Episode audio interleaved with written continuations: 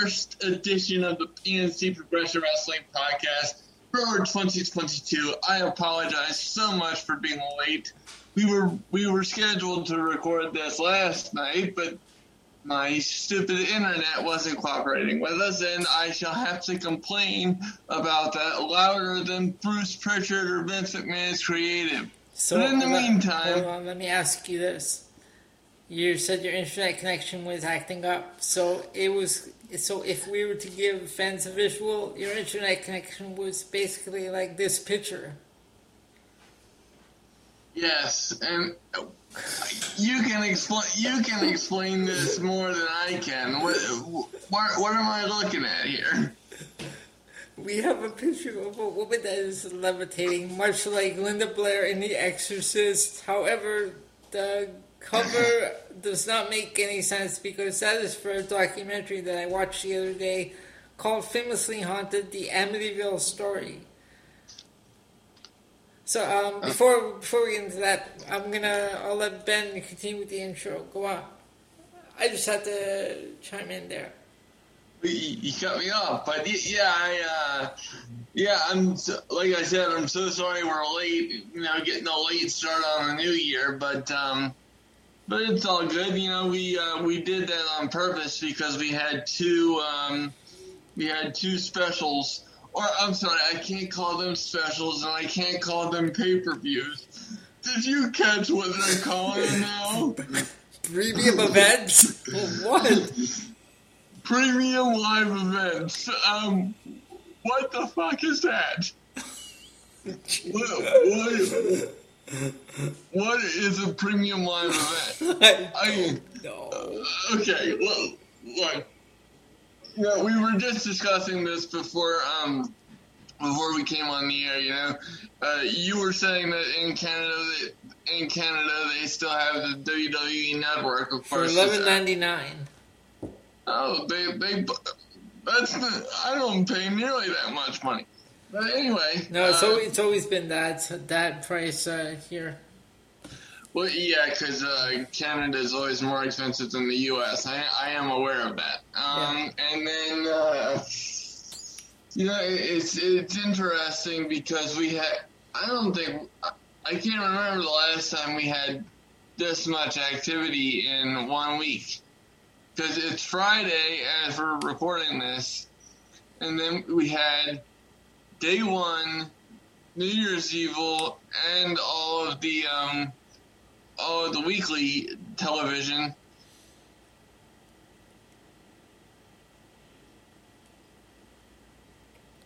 Plus, I think it, I think it all broke yesterday in terms of the releases. So uh, maybe it w- maybe it was a good idea that we waited, and it was just a, a heavy coincidence that we have so much for you. But I got to tell you, if you thought any of our past shows were um, were hot and rant filled, I, I got I got news for you, Elio, because I'll tell you what, brother. Some of this some of this news about made my head explode. Um, you, you know, so it's just be prepared for a classic rant on the first episode of 2022. No, I, I, I, I, I get it because when I heard the news as well, I was like, "What? Are you kidding?" Well, a- a- apparently not. And you know, I I want to um, you know take this very analytically. So uh, suffice suffice to say, um, you know, you guys are going to have a very good time listening to our episode tonight. So or today, I should say. Um, but uh, long story short, make sure you have a cold beverage because good lord, you're gonna need one because I'm gonna start to sweat after this. Elio, do you, What what's going on? Don't go all Biggie. Don't do the Biggie promo, please. no, I'm not gonna do that again because that gives, that gives me nightmares. Jesus, that well, I bet that gives you McIntyre nightmares. Well, you know, which, which one? So which one was worse? I'm gonna give you three options, right? So there's the there's the Bobby Lashley sisters promo, which Big E actually referenced a few weeks ago, uh, and then and then there's Bobby Lashley's ass flex. And then there's Big E's nipple promo. No, Big E's promo is much worse. no, no, no. Yeah, that, that's not imagery that I need. Uh, so here we are. It's a new year, and uh, we've been picked up for a fourth season. Absolutely, and uh, I'll, I'll, tell you what, man. Uh, 2021 was our biggest year yet, but I think I think 2022 is going to be gigantic. Now I have to ask before we get into all this. I have to ask, what's it like down there right now? Like, are you allowed to go out anywhere? Um, yeah.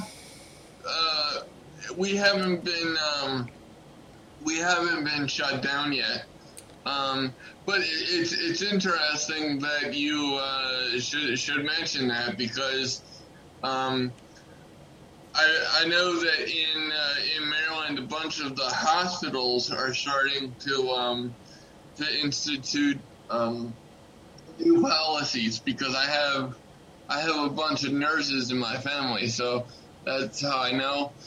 Um, so, like for instance, if somebody is having surgery uh, in a Maryland hospital, um, their families are not um, allowed to stay with them. Uh, they have to uh, do it themselves. Like if they have to stay um, overnight for observation or whatever period, you know, and and I have to tell you that um, from a medical perspective, like I that's the one place where I can understand um, kind of the extra caution, but at the same at the same time, um, I think I think it's all just getting out of hand, and um, and as I understand it, uh, according to you, because you're my source for everything Canadian, thank you. Um, but uh, are, are you in the midst of another lockdown? Well, what year is it? We're in 2022. Last time I checked. Because yeah. here, here it feels like we're back in 2019. Every time it looks like we're taking a step forward, we take two back because we're in another lockdown. Oh, I was God. happy I was starting to go to the library again and hang out at the library. And now everything's shut down again. So, um, so when when was the latest one instituted? um, January 5th at 12:01 a.m. Oh fuck. I, until like the end of January, I think I heard, but um, like WWE was supposed to be up here on December 29th. They rescheduled that to March 27th because sporting events are limited to 50% capacity. Yeah, well, th- well, this is going to get interesting because, like, um, I know, like for the NFL, I don't know if you watch NFL or hockey or any of that. But I watch but, hockey. Uh, yeah, I watch hockey. I watch NFL. Like uh, when it's on, like I'll sit down and watch. Okay, cool. Well, um, the the outbreaks that have been happening again in the NFL are absolutely ridiculous. Um, I I don't know.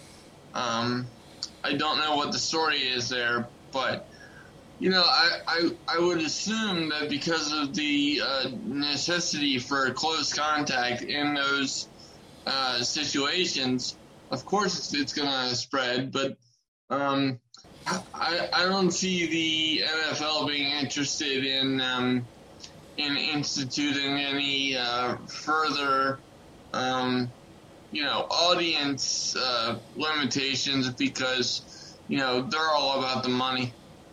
You can't convince me otherwise.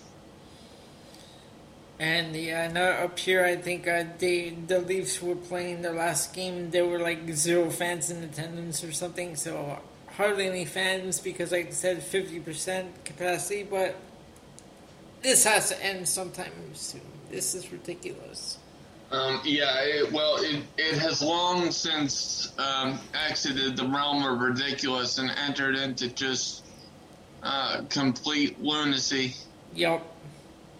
And and and, and listen, I, I always feel compelled uh, to to uh, e- explain that I we are not you know COVID nineteen conspiracy theorists. We're not saying it isn't real and there are not risks and people aren't getting sick. Like I I've I've had friends that got very sick and all that stuff, but I'm just saying like you know, locking everything down and hamstringing an entire society for the sake of, you know, the the, sick is just if you're ha- if you're handicapping everybody, then it's not really effective either way. You know.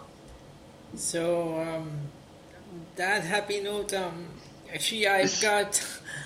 I was I was watching a couple of movies because we're gonna move on to other things. I'm sick of talking about all this crap going on. Yeah. I just but um, I saw a couple of movies, uh, documentaries actually. One was the Blackwell Ghost. Another was The Haunting of Winchester House. And if you haven't seen that movie, don't go watch the actual Winchester movie starring Meryl Streep. It's much better. And Ben, do you you, you know what I'm talking about? Winchester, No. the Winchester uh, gun. Oh, oh, oh, duh. Yeah. Yeah. Okay. Okay. No, I thought you were talking about some like haunting, whatever the fuck. But yes, no, I- it's the the haunting of the haunting of Winchester House is what the movie's called. yes, but I, I'm very familiar with Winchester guns. Yes. Yeah, so go watch the actual Winchester movie. Don't watch the haunting of Winchester. It was atrocious. I don't know where I find the. I love Tubi because that's where I find all these uh, creepy movies to scare the crap out of my co-host. Well, you you definitely succeeded. I um. Now I I I have to confess, if I sound tired, uh, that's because I I haven't really slept consistently the, the last week, um, because of things we have uh, going on around here. You know, you know, you know who I blame for you not being able to sleep at night. yeah. WWE. Well, yeah, well, that's that's part of it. I mean, good God, Monday, Monday, Monday Night Raw. I feel like I should get a reward for watching watching that.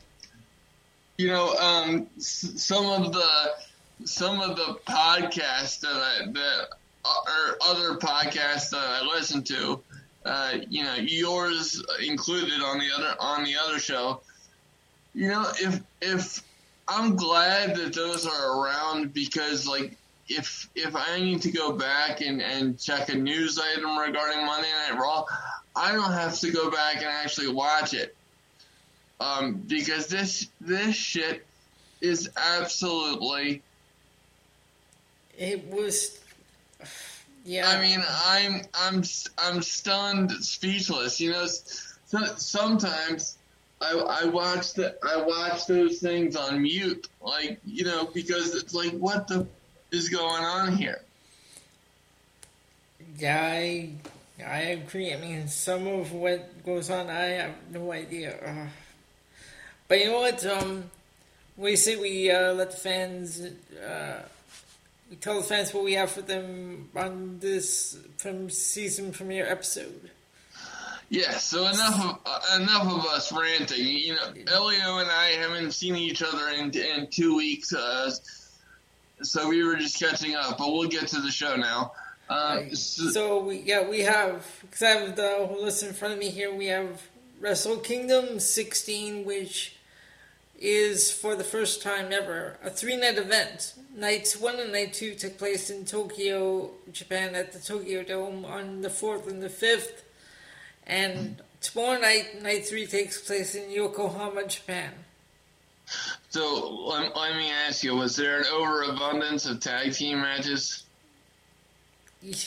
and I have them all. I have them all here. Result, results for night one and night two. Ladies and gentlemen, because, because we're not a visual podcast, I need to describe the the the, the, the, the, the deadpan level of acceptance that just took place. Elio just gave me just gave me the most deadpan expression I've ever seen in my life. No word, no words necessary for uh, for tag team matches in New Japan Pro. I gotta tell you. Then follow that we have day one, and then we move over to Monday Night Raw, which you know what? If you want, I can take Monday Night Raw. Thank you. And yeah, and yeah. How about you? I'll take Raw, and you can take AEW.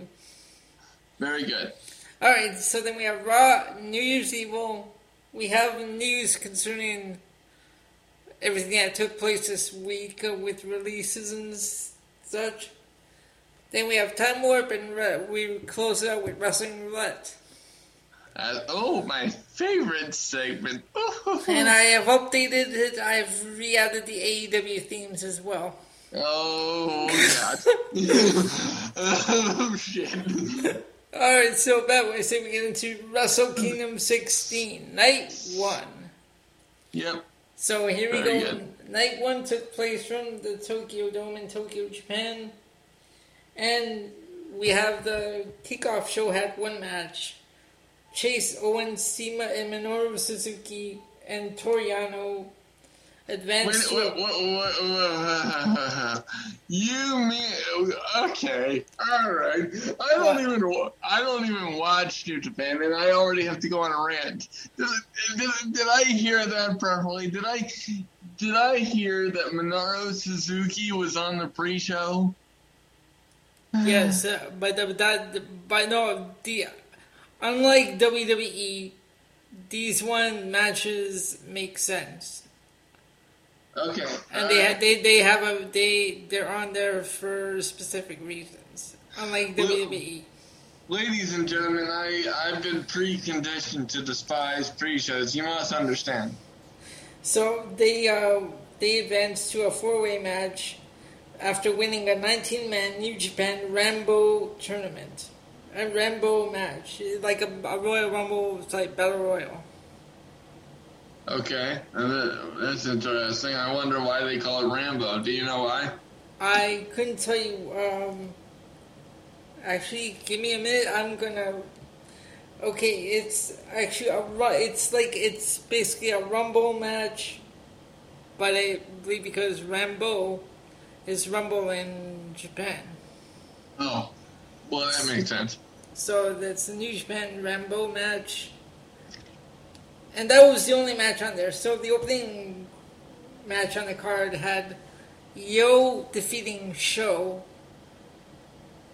in 1232. Now, the thing here is SHO and YOH were tag team partners. Uh, they made up the team of Roppongi 3K along with Rocky Romero.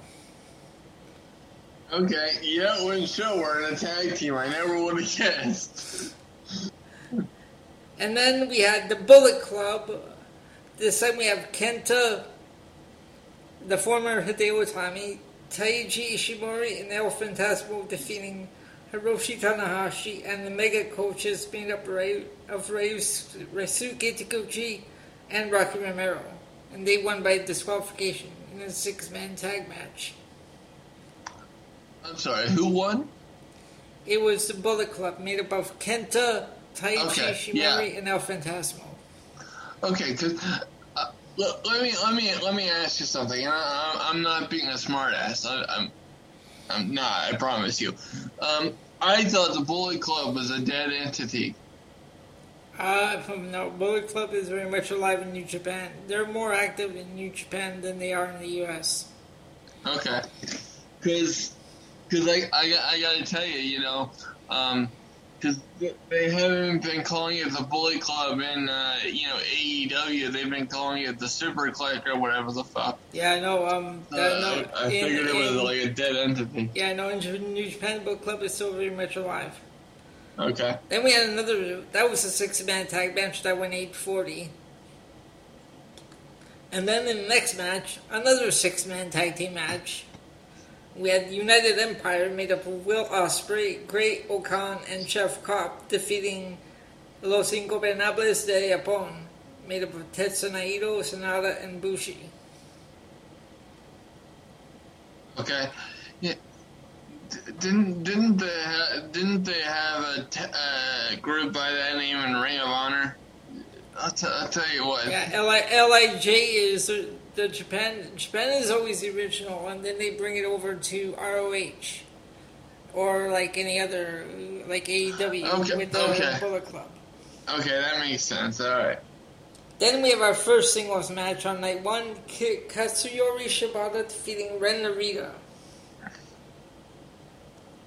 And our first championship match, the Never Openweight Championship, Evil defeated Tomohiro Ishii by pinfall to become the new champion. I, I I like I like Tomohiro Ishii though. Let me tell you something. The few times I've seen him, good lord, he, he looks like an absolute murderer. Let me tell you something. Um, uh, G1 Climax 2020, Minoru Suzuki versus Tomohiro Ishii. Oh my god, that match was that was a great match.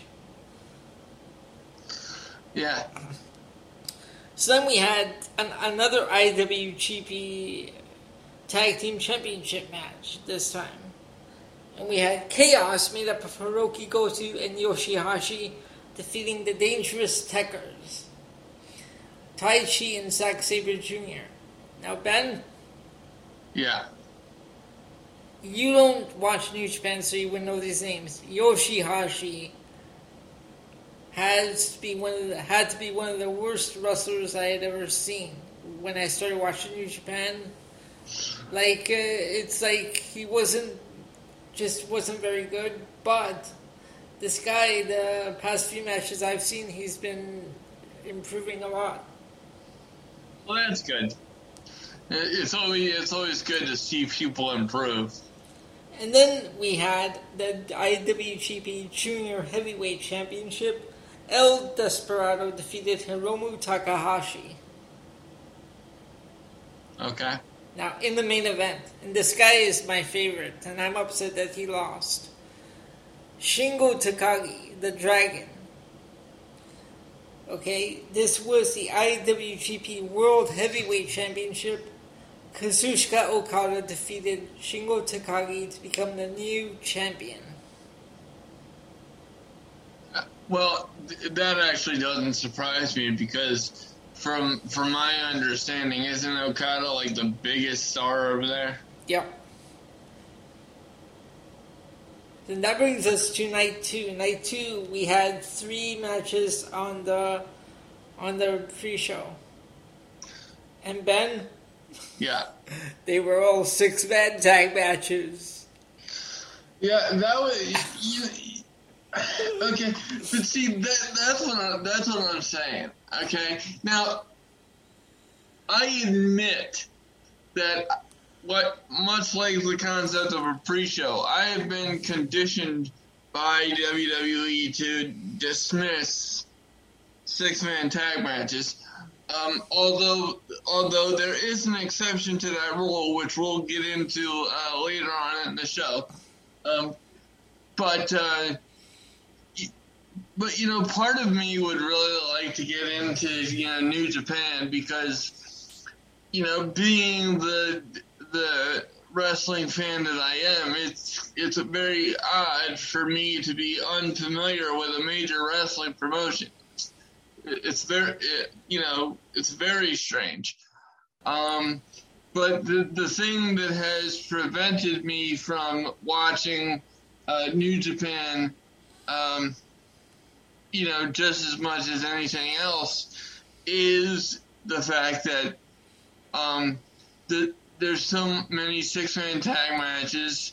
Um, you know, there's a there, there- there's a language barrier. Like I, I do understand they have American commentary now, but it's Yeah. like I'm I'm so unfamiliar with like the background of NJPW when it's just kind of it's very strange because that's like the one glaring weakness in my wrestling knowledge.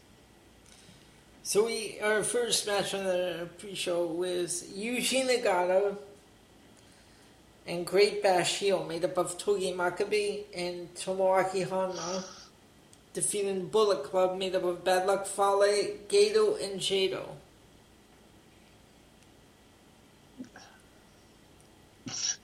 Okay, ladies and gentlemen, my, the look on my Holmes' face, is like confused. Like, I thought the Bullet Club had other members. What's going on? okay, yeah, this, you know, I'm, I'm trying to remain engaged with what Elio is saying as he's going through this review. Um, but, but, you know, this stuff has just got me lost because my, uh, I've never heard of half of these people, and uh, you know, and let alone being associated with the Bullet Club. You know, it's just it's just weird. Then we had Master Wato and Ten Cozy, made up of Hiroyoshi Tenzan and Satoshi Kojima. And you know Kojima because he's been in AEW. Yeah, I, I remember. And they defeated Suzuki Gun, made up of El Desperado, Yoshinobu Kanemaru, and Taka Michinoku. Sound familiar? Yeah. good, good lord. Taka Michinoku. He, he, he's he's still around. I remember him in like 1998 for sake. And then we had Lij, made up of Shingo Takagi, Bushi, and Hiromu Takahashi, defeating Suzuki Gun, made up of Taichi, Zack Sabre Jr., and DOUKI. See, the thing you need to understand is in Japan, there are a whole bunch of factions, and you could be one guy. You could be Ben, could be in NJPW, you could belong to Chaos, which is one faction. At the same time, you could be associated with another faction. So you Yeah. could be representing more than one. No, no wonder I have I have a I have a look on my face like a deer in headlights. Good God. Now, here we go with the first match of night two. It was a three way tag team match for the Junior Heavyweight Tag Team Championships.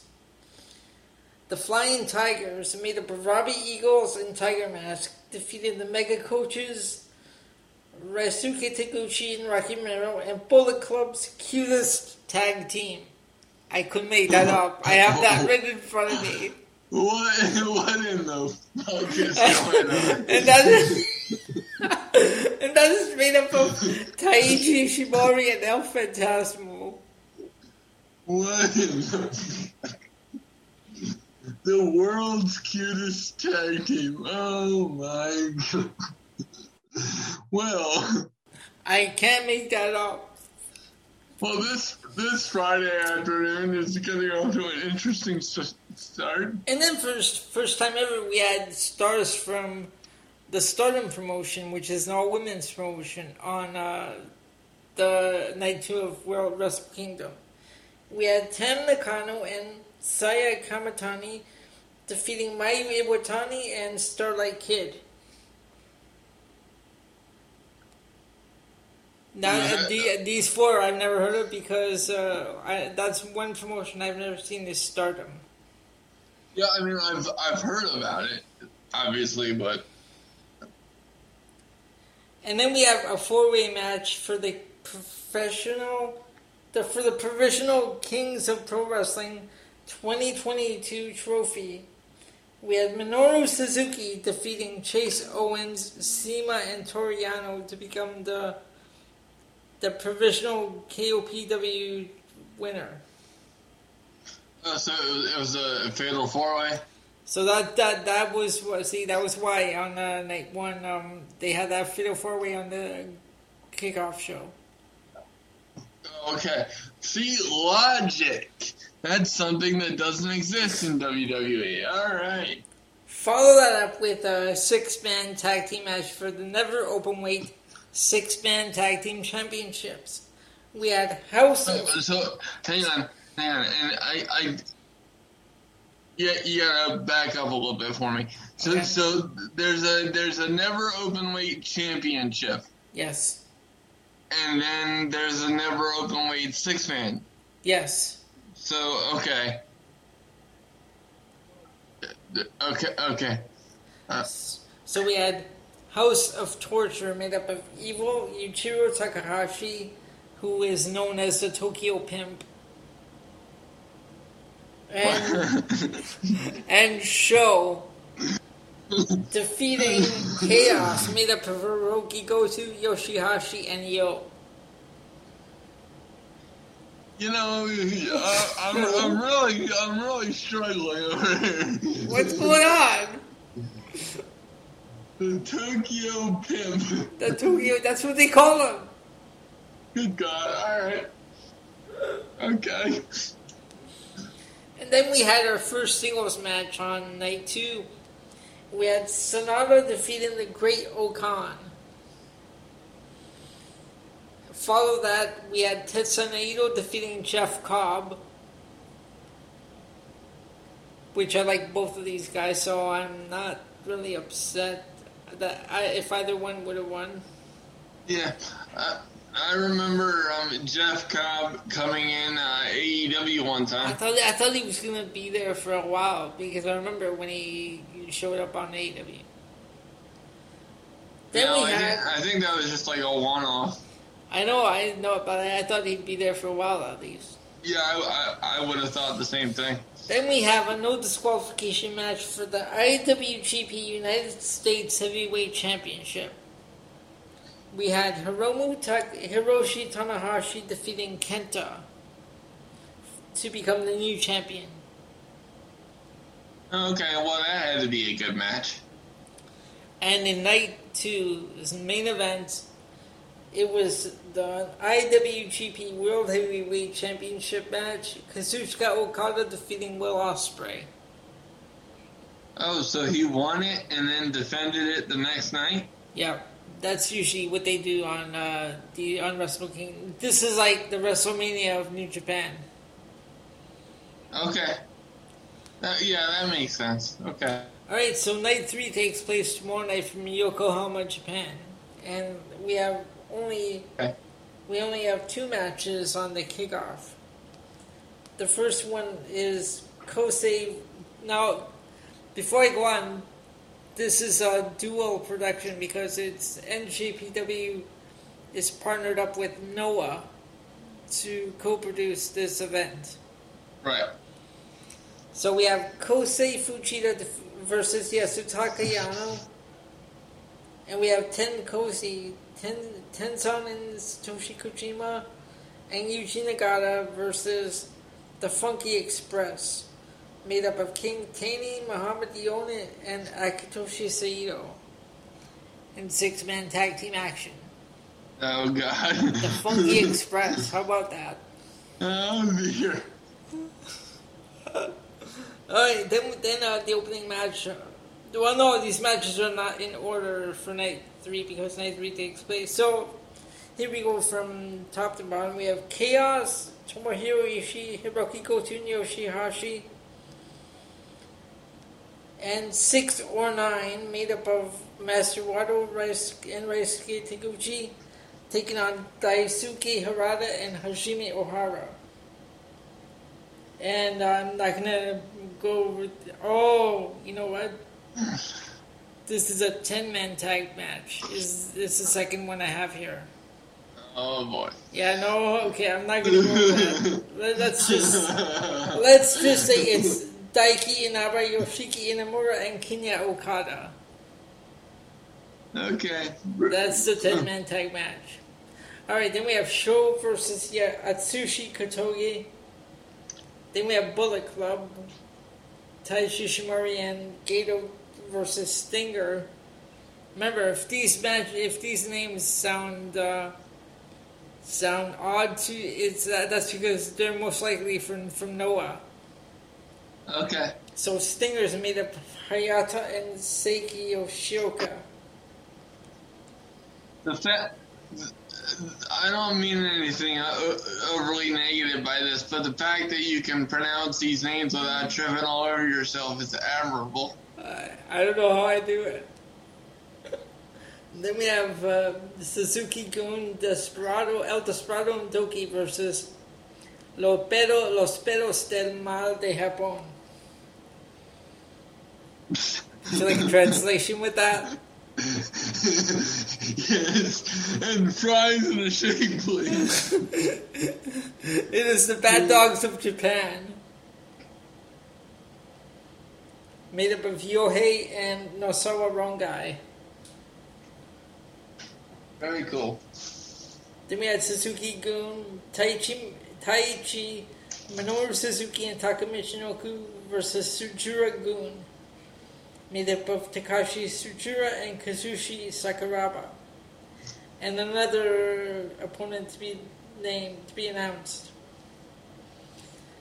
Of course, then House of Torture, Evil and Togo take on Go Shiozaki and Masa Kitamiya. Suzuki Gun again, this time Zack Sabre Jr. and Yoshinobu Kanemaru taking on Naomichi Marufuji and Yoshinari Ogawa. L.I.J. is back. what? Oh my lord. this is like running a marathon. no, we're done. L.I.J. Uh, versus Kongoh, and in the main event, Okada and Tanahashi versus Keiji Muto and Kaito Kiyomiya. Now, do you know who Keiji Muto is? No. That's a great Muto. Then why wouldn't they just call him that? I don't know why. I guess because he's not with New Japan. He's with um, Noah, so he's using that, his real name. I mean, but but I mean, I'm not criticizing him because I don't know, but I'm just that that seems counterproductive.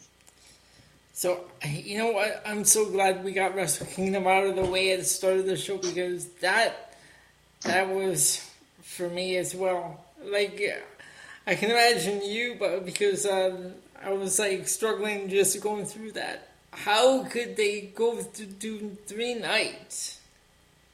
Yeah, that that's a little much. I mean, part of me, part of me is um, really happy that um, they split WrestleMania into two night into two nights. Um, but um, at least for the way they do it now, I mean, I don't, I don't agree with the way WrestleMania is um, structured because it it just seems like everybody gets on that show, um, which is which is why they split it into two nights now because it used to be like an eight hour marathon. Uh, you know, I remember sit, sitting at my buddy's house falling asleep during the main event because you know, we we've been sitting there for for eight hours. I shit you not. Um, you know, and it, but it just seems like, um, you know, these shows become less and less prestigious because everybody's on them. So, um, I mean, I, I, I like Wrestle Kingdom, but three nights for me is too much. Yeah, because especially that third night, that was I was struggling just to get through that. yeah, I uh, more power to you if you're able to, to watch that. No, and, I no, I can't. First of all, it's on uh, that website that I gave you a while back. Is uh, the way I watch pay per views, but also I don't think I could be able to sit down and for that for like three or four hours. Especially yeah. that ten man tag match, because oh a lot of these matches go forty to fifty minutes. More like the more like the main more like the main events, but. Well, I mean, I mean, I, I could watch certain people. I could watch Okada or Ishii go 50 minutes, but, but not, you know, not in a tag match capacity. No, so I, I don't know. Eh, eh, should, should we keep that in at the beginning, the Wrestle Kingdom card, or? Um, I mean, we already put so much effort into it. So yeah, well, I'm we already went through it. Otherwise, I went through it for nothing. Yeah, that's true. So, All right, so Ben, on to day one. Absolutely. Uh, yeah, this is going to be a longer show, folks. Like I remind you again, make sure you have your refreshments. The season premiere is always a longer show. Absolutely. But Um, that's why but- that, that's what makes it the season premiere. That's why it's so great. All right. Well, why don't why don't I take uh, day one for you since you just uh, performed that admirable community service? All right, all right. On to day one.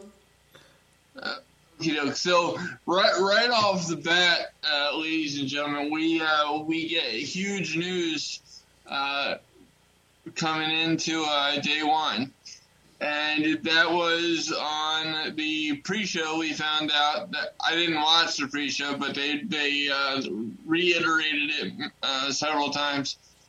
Um, that Roman Reigns had tested positive for COVID and would not compete uh, for the uh, in or what I'm all tongue tied.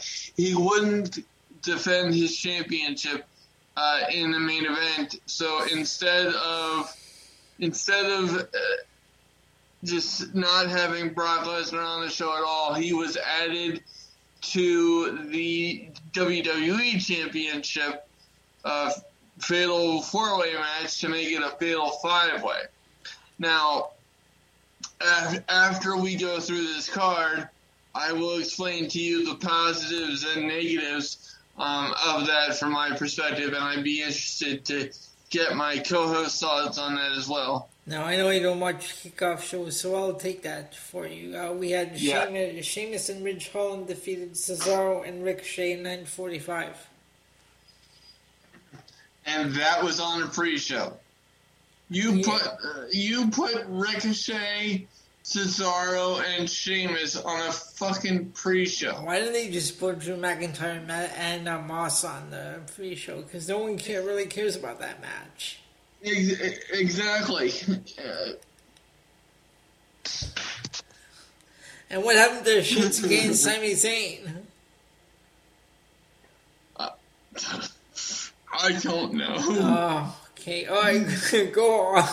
this, this, okay. You, you know, you're preaching to the choir here, brother. I wish I had, I wish I had some compelling answers for you, but I just don't. I guess WWE forgot. I, I don't know.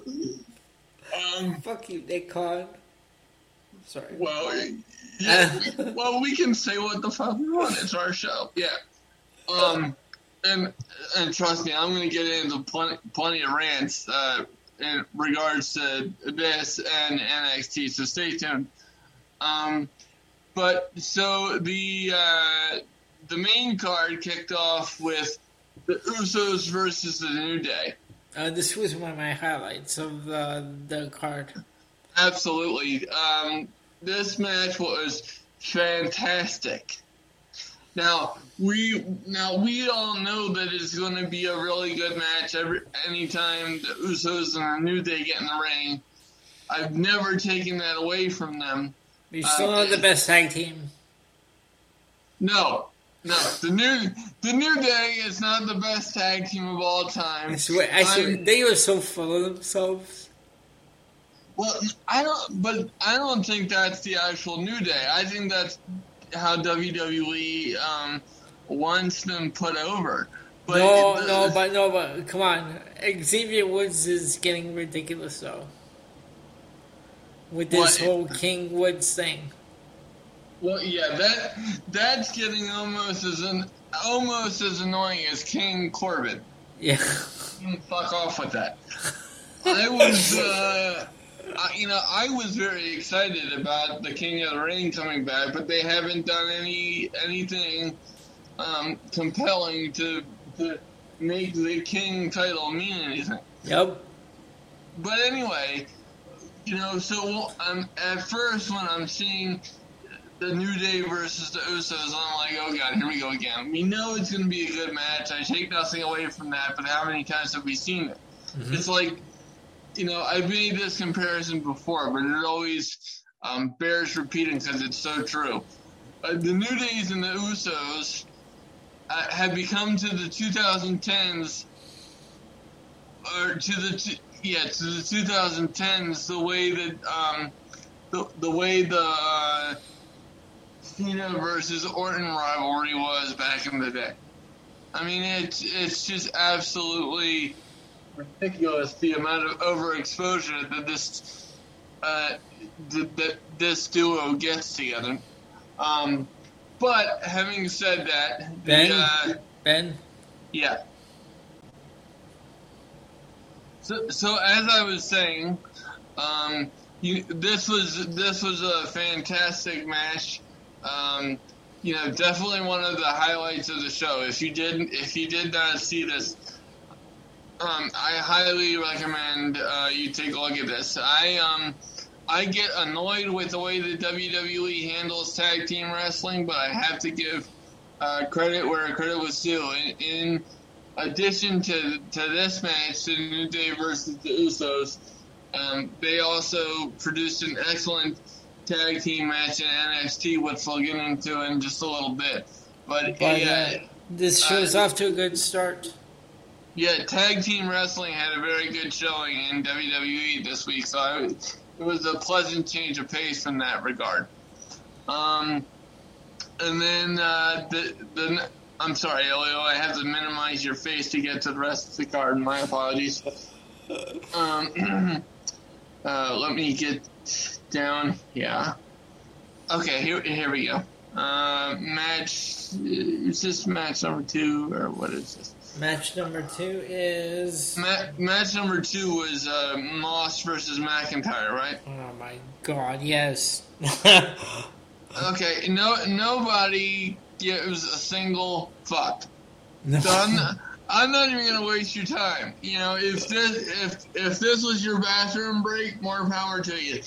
Uh, I'm sorry, I'm sorry, Drew. You you deserve so much better, but I don't I don't give a single fuck. It should have been my bathroom break. Unfortunately, I had to watch it. Damn it. Oh, oh, you, you you poor bastard. Um, so next up we had um, Riddle and Orton taking on the uh, Street Did- Profits. the Street Profit. Yes, RK Bro emerged victorious, and Not a bad okay, match. Okay, but thi- this is where I'm going to get very analytical, yet annoyed, yet understanding, yet I still want to wring WWE's neck. Okay. I I find Riddle and Orton to be very entertaining. Yeah. Okay, they had they, they got a little old, you know, when when they started with all the weed references and you know Riddle coming in on a camel and you know because he's high, you know, on the back of a camel he's high. I don't know. So so that was so that version was very very annoying, and then I was kind of I was kind of getting over the comedy bits with uh, you know Orton and Riddle, uh, but I ha- I have to tell you, in all fairness, they have been uh, one of the most uh, consistently compelling elements of Monday Night Raw. It, they're they're a bright spot in my dungeon of darkness that is Monday Night Raw. Um, but it, it's it's just I, I I don't know. I I feel like the the, the street profits are are taking a back seat. I understand why um, why RK Bro retained the titles in this situation um, because I don't think it's time to take them off. Um, but it's just I feel like the street profits are getting lost in translation here, and that's not fair because they are fantastic as well. So. Um, well, like I said, really good showing for tag team wrestling, and, and this wasn't bad. Okay, now, Elio, I understand you have yourself muted, and maybe that's for the best here, um, because I have to give this a low light. I'm sorry. I'm sorry. It, it hurts my heart to steal one of your phrases to have to do this, but I have to give a low point to Edge versus The Miz. You know what? Actually, I agree, especially with that ending. I mean, why would you waste Beth Phoenix like that? Yeah, and then and then, and then you know we'll get into it more on Monday Night Raw because that was just absolutely mind-boggling. But um, I just you know I can't get into this feud with with Edge versus The Miz, and now apparently they're going to go with, as we feared, they're going to go with Edge and Beth Phoenix versus The Miz and Reese. Uh, and I couldn't give two shits. The only thing that I can hope and pray is that this ends at the Royal Rumble because the fact that this is getting airtime just makes me angry because Edge and look, look, this might come off as anti-Miz, and I really don't mean it that way. But you know, this is WrestleMania season, and you have Edge doing this. Really, we couldn't we couldn't give him anybody more compelling. You couldn't you couldn't give him Kevin Owens. You know, or or anybody or anybody else. You couldn't give him Finn Balor. Oh, that's right. I went on this rant two weeks ago. But my my uh, my point still bears uh, purpose here. Um, so if you took another bathroom break during this match, I wouldn't have uh, held it against you. Um, and then I want to get your opinion on this match here. Okay. Um, I'm I'm very curious. Right. What What did you think of Becky Lynch versus Liv Morgan? I loved it. This was a great match. One of my high points. Really? Yeah. Um. And and and why why is that? I just uh, I just enjoyed uh, the whole match. It's the match as a whole. I just enjoy like uh, this. Was it wasn't as good as the one they had on Raw, but it wasn't bad. It was better than uh, like it was better than the Madcap Moss match. It was better than the, the Edge Miz match. Uh, well, well, no argument there whatsoever. Um, but um, but the, the thing here is, I love the fact that Morgan has gotten a push. Um, for me, it wasn't conceivable that she was going to beat uh, Becky. Um, but I really like the fact that she's gotten a push. Now, I'll admit that I've been kind of taken out of uh, the storyline because, um, you know, I think the promos between the two of them have been absolutely, absolutely terrible. Um, as I stated two weeks ago. Um, but the, but the actual in ring work has been very very good, and um, you know, hats off to the two of them for pulling this one off. Um, because this one went almost 18 minutes, and I have to you, I was uh, I was impressed with the, with the actual match. And then we get to the we get to the main event, and I don't know about you, my friend, but good God in heaven, um, this thing just seemed like a clusterfuck. Now, now, I I admit that it, it, you know it's obviously that it, or obvious that this card had to be um, kind of overhauled with the absence of the tribal chief. Um, but uh, th- this this match just seemed to be a foregone conclusion, uh, which took me out of it because as soon as Brock Lesnar entered it, you're like, oh, well, he's going to win regardless. You know, so it just the match wasn't bad. I I, I enjoyed um, certain aspects of it, especially that spear by Lashley to uh, to Lesnar through the barricade. I thought that was badass. Um, but it's just like whenever I can so easily predict an outcome, it kind of takes me out of the match, no matter what the uh, no matter what the situation is. Ben, now, yeah. I'm gonna be right back. Yeah, just uh, keep going. I'm just gonna run and get something here. Okay, cool. So as my co-host uh, steps aside, uh, let me um, let me kind of break down the positives and negatives of of the situation um, revolving around uh, the the championship picture and Roman Reigns and uh, and Lesnar in this situation because now now Lesnar and Reigns have led into two uh, championship uh, scenarios with the outcome of this match. So on on the one hand, I don't blame uh, WWE for inserting Lesnar into this match because I think when you have um, an emergency situation, uh, such as the case with Roman Reigns contracting COVID, uh, and by the way, we, um, certainly hope that uh, that Reigns uh, comes out on the on the positive side of that.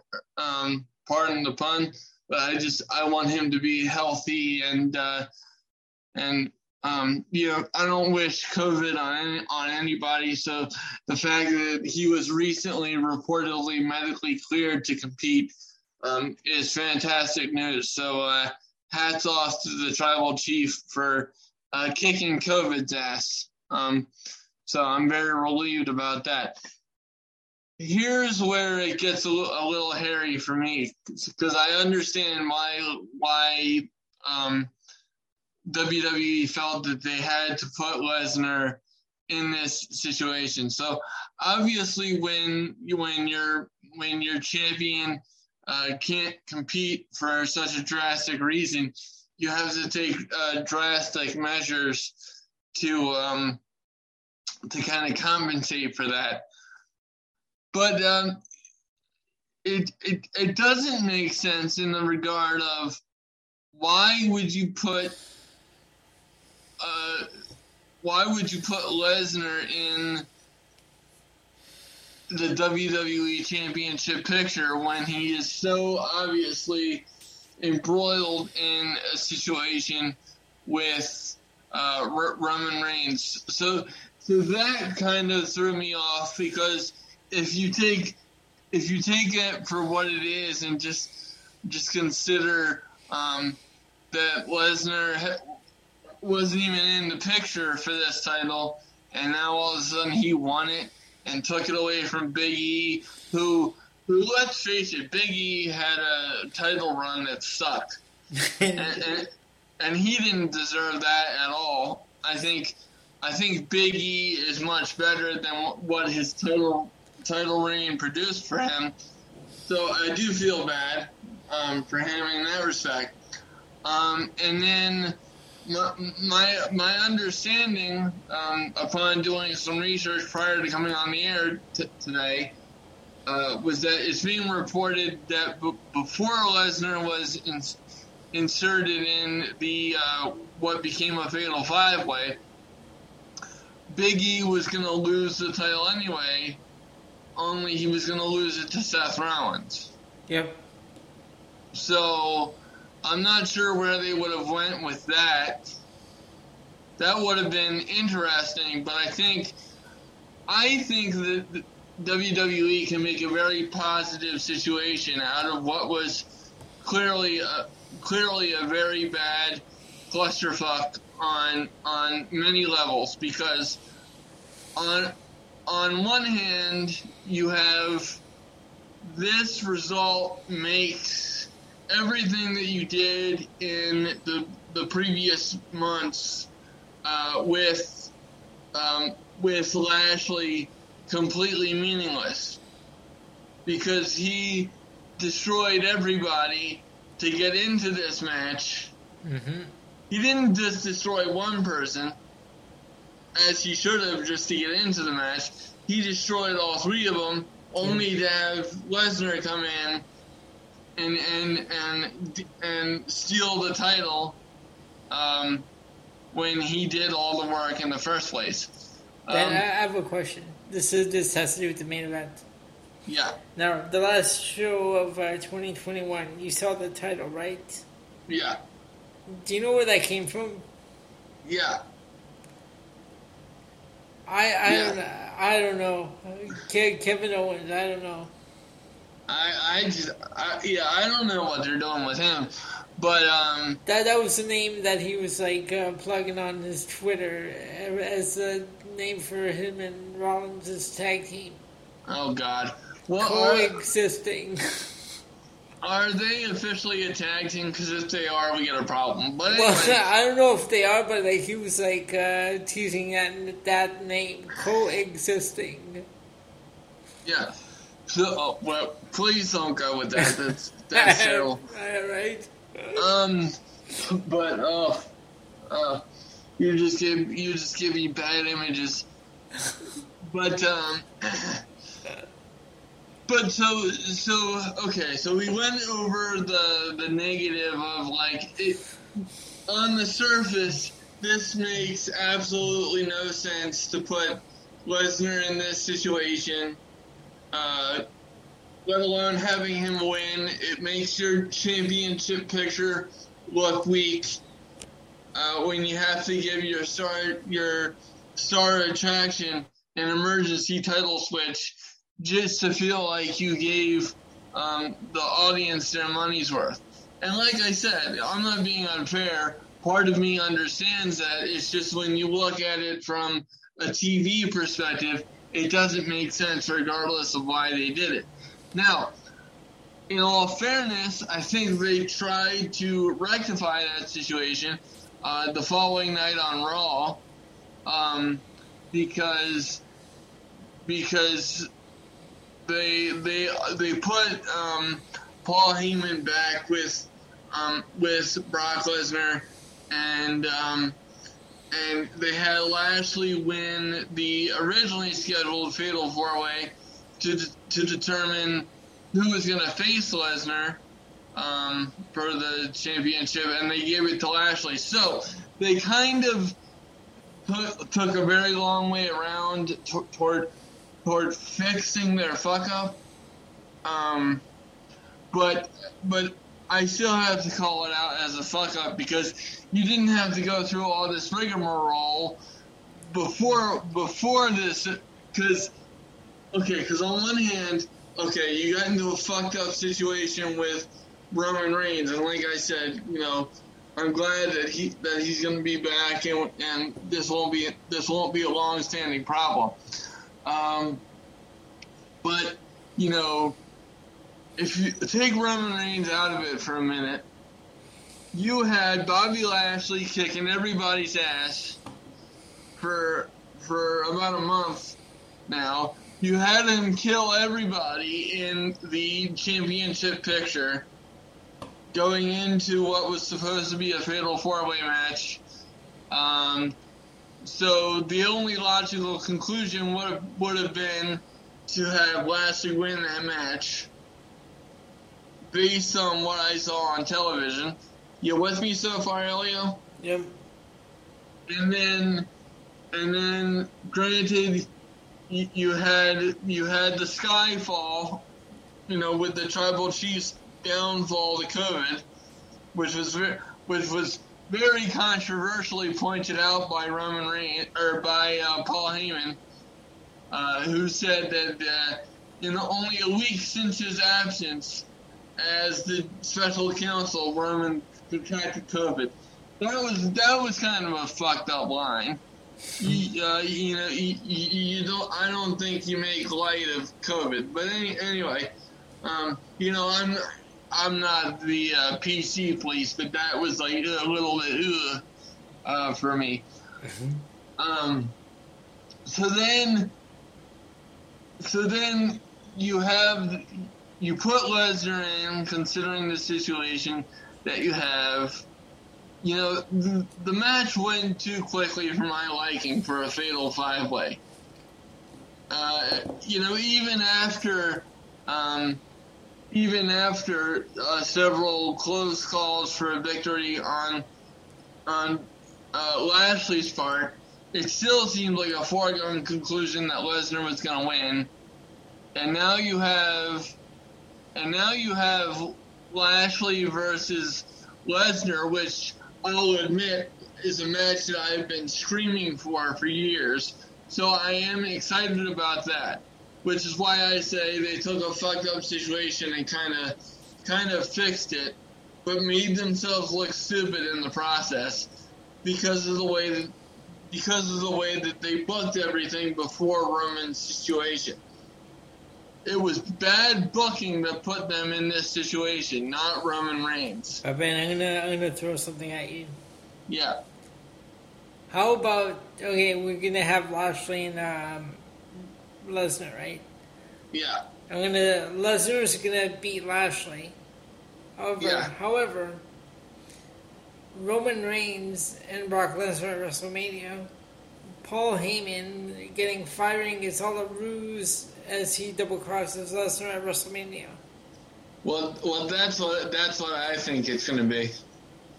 That's that's what I think this is. That's it, eh, I love the fact that you just said that. I love it because that's exactly what I've been thinking this entire time. And I was actually going to say that after I got through with this breakdown. So, bravo, very good, sir. I, I love the way we think so so similarly about these things.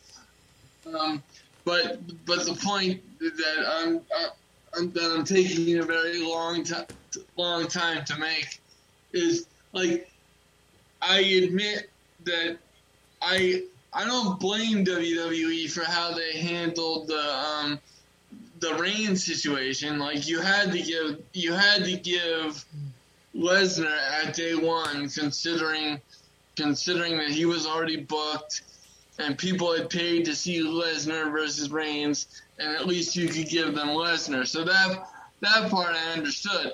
It's just you know, in light of this situation, everything that they did prior to this made absolutely no sense, even before you put Lesnar in this situation. Like it, it's just so it makes no sense because so now you're gonna have title versus title at WrestleMania. So so that could be awesome. And, but here's here's what I propose on top of what you said. Because of this situation, as big of a cluster as it is, you can make a positive out of this. Okay?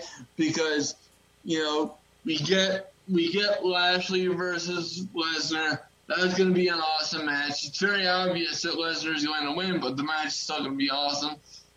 And then merge the titles at WrestleMania, and for the sweet love of God, just have a one title that actually means something, and you book it properly. Right? Because Like, right now, stop with these two separate championships. because because right now, okay, the the championships as a whole in WWE, I'm talking about the entire company, have never meant less.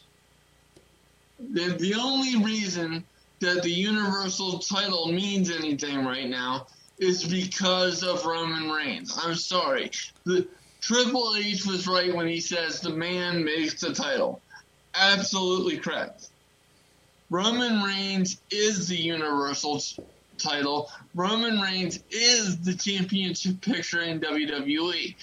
So that's why I'm I'm saying have the unification match at WrestleMania. Don't have one man hold two titles. I understand it makes sense because it's Roman Reigns and he's on the run of his career. I'm not disagreeing with that.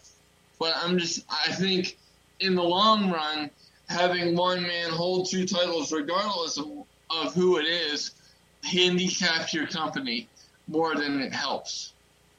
What do you, what do you think?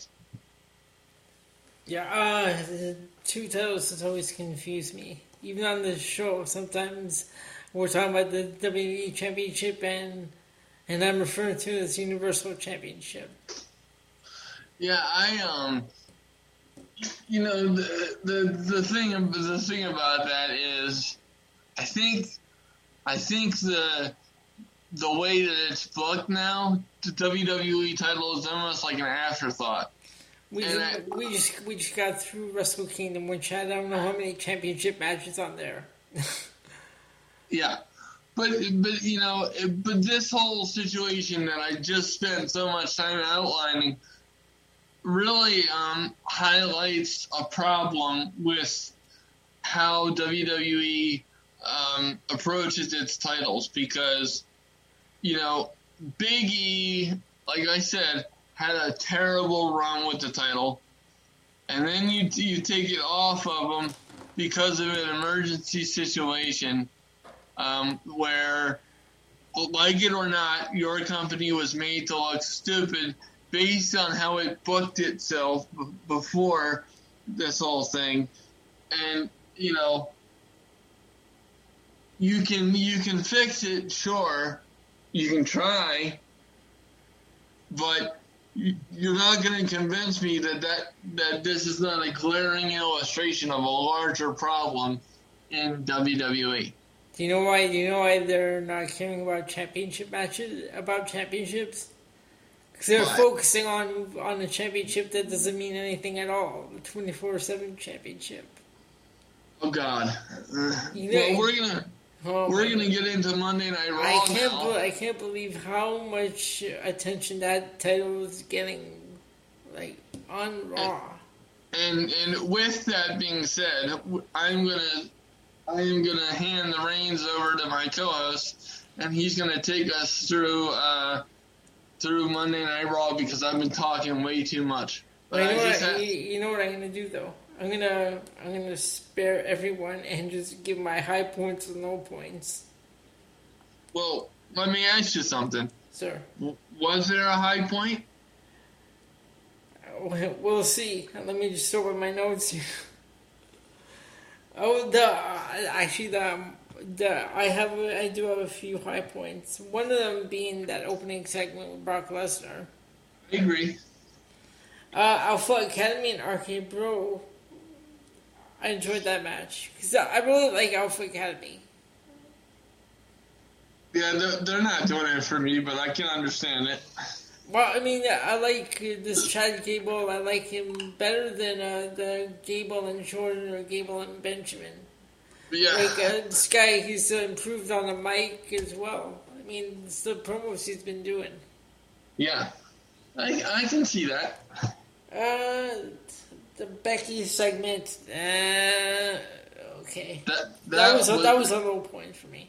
yeah, that was terrible. I agree. Because I mean, uh, okay, fine, it was cool. Liv Morgan and Bianca Belair uh, got into it, but uh, even that couldn't save the segment. no, no. So pretty much, uh, those are my high points: Lesnar and uh, the Alpha Academy and RK-Bro. Uh, Damian Priest and Dolph Ziggler. I like Damian Priest. I'm just tired of seeing Dolph Ziggler on my screen. Well, th- what? But that's not Ziggler's fault. That's just how they book him. No, I know that, but that's what I'm saying. Like, I'm just tired of seeing like this Dolph Ziggler, like because they've made him look. this is a perfect example. He's been there since 2004. Every time they give him a push, they take it away, Yeah, and they do the same thing with Cesaro. exactly. So basically, yeah, yeah, those are um, that one's a low point only because yeah, like I said, uh, the way they've been booking Dolph Ziggler is just terrible. But for my uh, another low point, course, we just said the twenty four seven crap, which I can't. This was a championship match and it was a tag team match. How does that make sense? Well, it, it doesn't. This whole entire, you know, I'm not gonna get super angry. I could go on another rant, but I felt like I just went on one. Like, consider, considering the day one main event because look look we can we can we can justify what happened at day one i don't have to like it and i think i i like like i just outlined there are there are major positives and major negatives to what we saw at day one in the main event but there are only negatives. There is not one single goddamn positive about this 24 7 championship at all. And then on top of that, you add this bullshit and no and no disrespect to Dana Brooke whatsoever. I, trust me, I'm I I have nothing against Dana Brooke as a as an individual. But the fact that she won this championship is ridiculous. It's terrible. The, the fact that the fact that Maria Kanellis won it when she was pregnant was fucking ridiculous. You know, uh, so that just sets the tone for this ti- for this title. Uh, you know, right there. But then then you have an intergender tag team match where one person gets a title for the victory. Yeah, what that's the fuck? How? and, and, and, How? Eh, eh, eh. Here's another low point. I'm going to save you. here's another low point. It's Carmella and Queen Zelina versus Super Brutality. That's, an, that's another point. And here's the last one. That Miz segment. Oh, thank you so much. But, but, but however, however, I found it funny when he was trying to speak French. But no, I didn't. I didn't find that funny. I fi- I find that stupid Why? because because look, I I, I understand what the what the Miz is. I understand that that's kind of his character to come off like an ass. But WWE makes their characters look absolutely dumb as fuck. You, you mean to t- now, now take take WWE creative out of this for a second. I, w- I want to ask you a legitimate question because you are a Canadian. Okay. Okay, let, so let me let me ask you this. Maryse is also Canadian. Yep. She- She's French Canadian. Yes. Yes.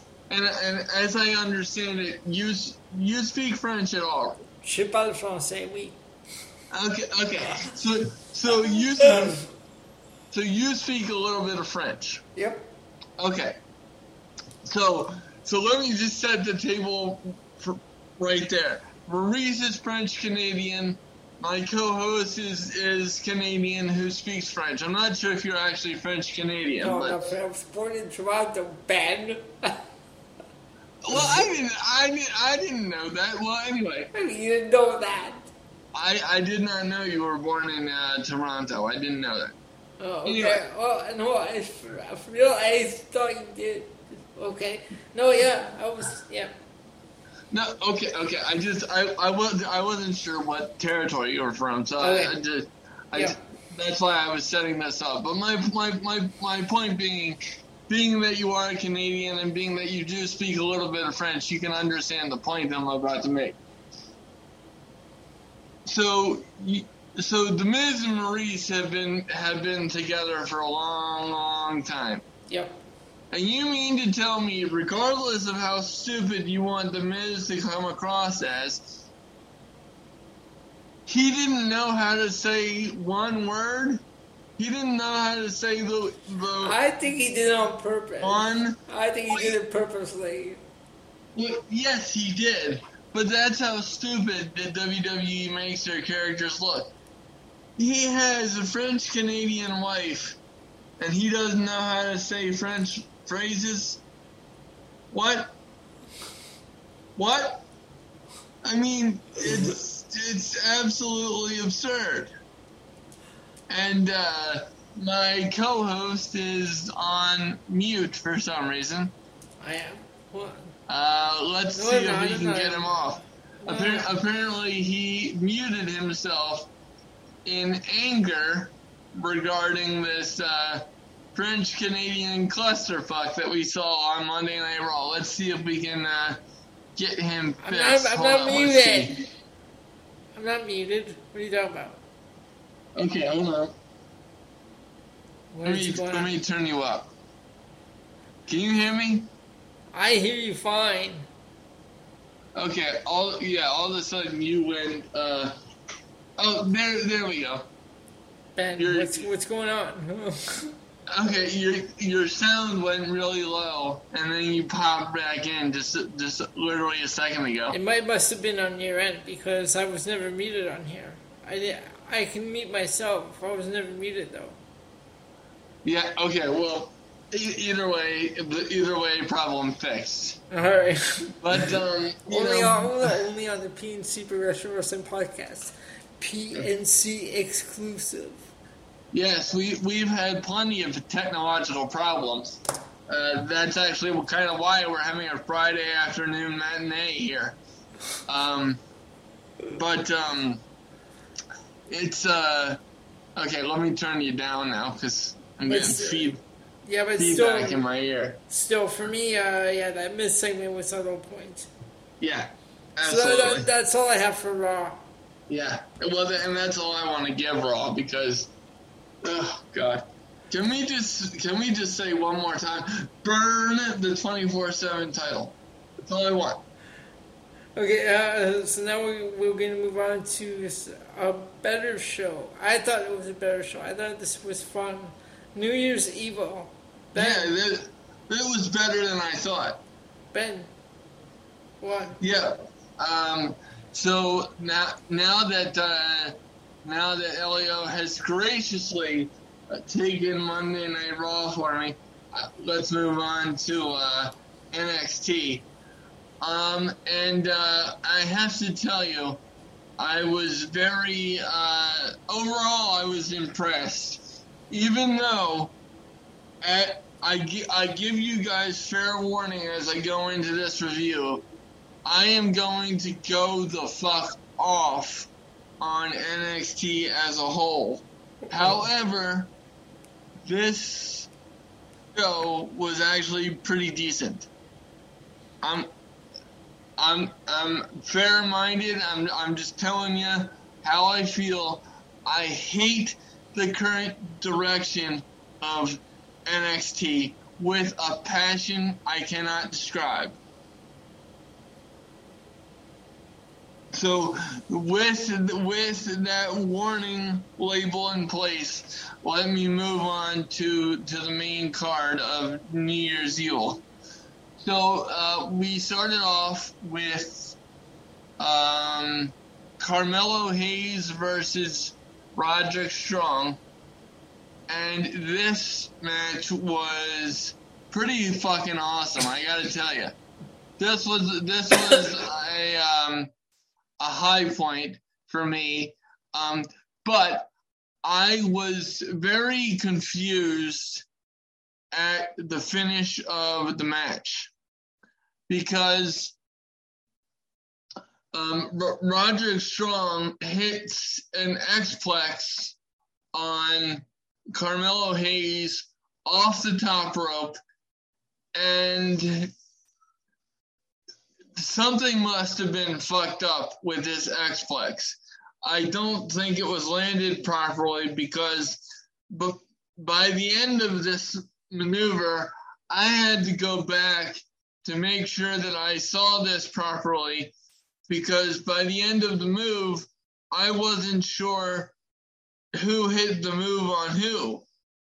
Because it started out as an offensive move for Roger Strong, but the way that it the way that it was landed and the way that the two uh, landed at the end of this move, it was Carmelo Hayes who went for a pin on Roger Strong. Are you talking about that move? fr- Are you talking about that move from the top rope?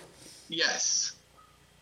Because the way that it was executed, I- I was just telling the people um, while you muted yourself um, that, um,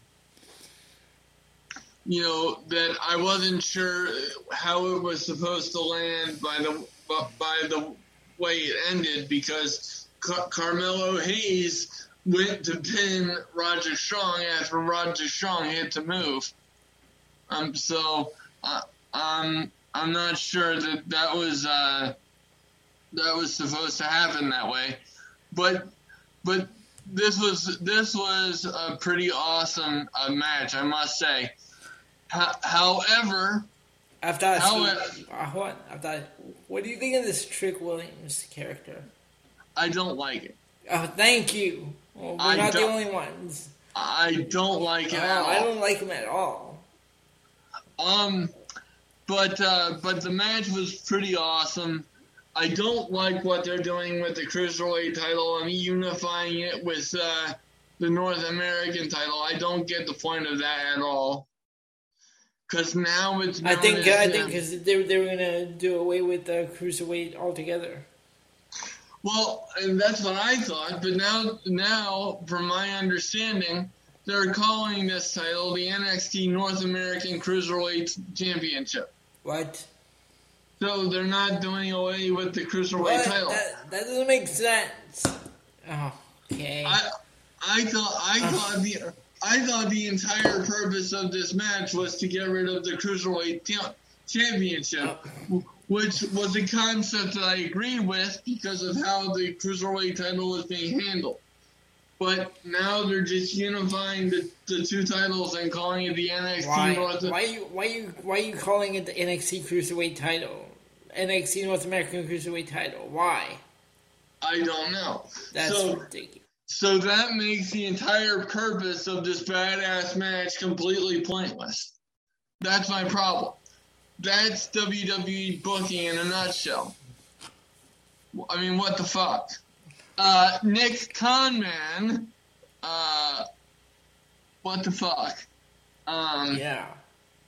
but any, anyway, so I'm I'm I'm not sure what the what the purpose of of that is. Spe- speaking of not understanding a purpose of something, I had to ask you, what in the hell is going on with AJ Styles and Grayson Waller? Oh yeah. Uh, so so um, they're feuding in NXT. They're, they're working a program. But but why? What's the? Because I should preface this, okay? I I saw what happened with Grayson Waller attacking Johnny Gargano. Yeah. Completely disagreed with it, hated it. And so they were playing uh, from there. They they continued the storyline where everyone just hates Grayson Waller, and uh, I'm not sure why uh, they uh, put him with AJ Styles. What the purpose is there? Yeah, uh, I'm I'm completely lost there. I mean, it's going to be Uh, a good match, I think, uh, because they I don't AJ Styles doesn't usually have any bad matches except for But a, a Omos. good, uh, well, Omos is fucking, and that was a low point on Monday Night Yeah, Raw. I should I should have wrote that on there. I think I did. Um, well, maybe we just wanted to forget about Omos in general, which I can't blame you for. But oh my holy shit! Um, I just, you know, I don't understand the purpose, and when and when you're putting AJ Styles in a feud, and I don't understand the purpose, you Well, got a wait, problem. did- wait, wait. Did you? So didn't like the segment? Was this a low point? Well, the segment was fine, but just because just because I can't understand where they're going here, Okay. I'm gonna have to give it a low point. Okay. I, I don't I don't understand. Um, and then we have uh, we had a very strange uh, women's segment in the back.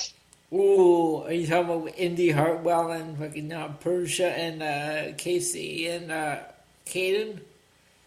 Yeah, what Yeah. was that? That was weird. What was There- going on there? There You know, was, you know what? You know what confused me? Now, you see Tiffany Stratton? uh, yeah, Okay, see, as soon as she got up and left, I was confused by that person that was there. but but uh, but okay, maybe let, let's back up a little bit because maybe I missed something here. Um, you're right that I was very confused by the segment. Uh, when did Tiffany Stratton debut? Because the last time I remember, they were still running promos for her. Oh, she debuted, I believe, uh, last week, I believe it was. Um, she had her debut match, which was terrible. Who Okay, so so catch me up. Who did she wrestle against in her debut? It was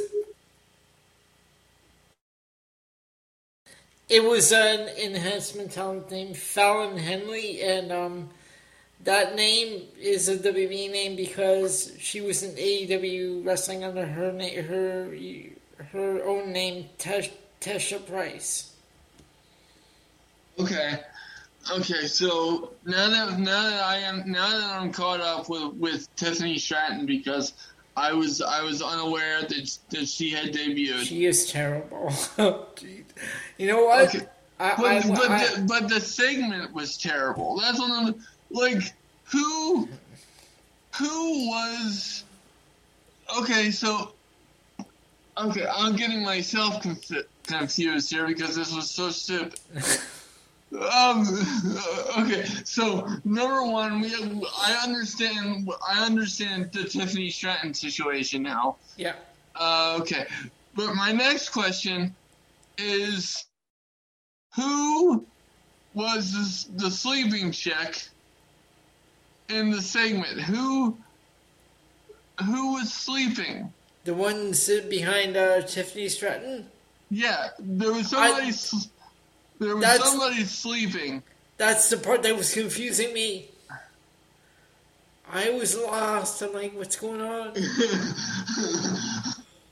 What the fuck? I mean, one, who was it? Number two, uh, she introduced herself as Wendy Choo. Number three, did she get some pot from from uh, Riddle before his match? It was kind of creepy uh, in a way. Am I wrong or is it just me? I, I mean, I was I was very I was very thrown off by this shit. But is it just me or was that like a little creepy though? That was that was very weird. That was very odd, and I didn't I didn't understand it at all. I'm like, what is going on right now? because because at, because at, at first I'm like, okay, they're trying to set up the women's Dusty Classic, and then it just went off the rails. kind of looking forward to that, to the Dusty Classic though. Yeah. However, the the women's division in NXT sucks now. I'm sorry, I might be controversial there, but I'm I'm just gonna tell you. The women's division in uh, But how do you know? How, but how do you know? You, you said you didn't watch NXT. Like you haven't watched NXT. Well, I, well, I I don't, but uh, but but having said that, I still keep an eye on it. I don't. I mean, you have Toxic Attraction, you have Indian per, per, and uh, Persia, whatever their name is. You have Kacy and Kayden. That's three right there. Uh, you have Raquel and Cora Jade. I'm sure they're gonna team up. Yeah, but but I mean. Oh yeah, that's good. That's only four teams. What's going on? But that's that's my point. I How see your you- point. I see your point now. It's only four teams. What? What? But you know,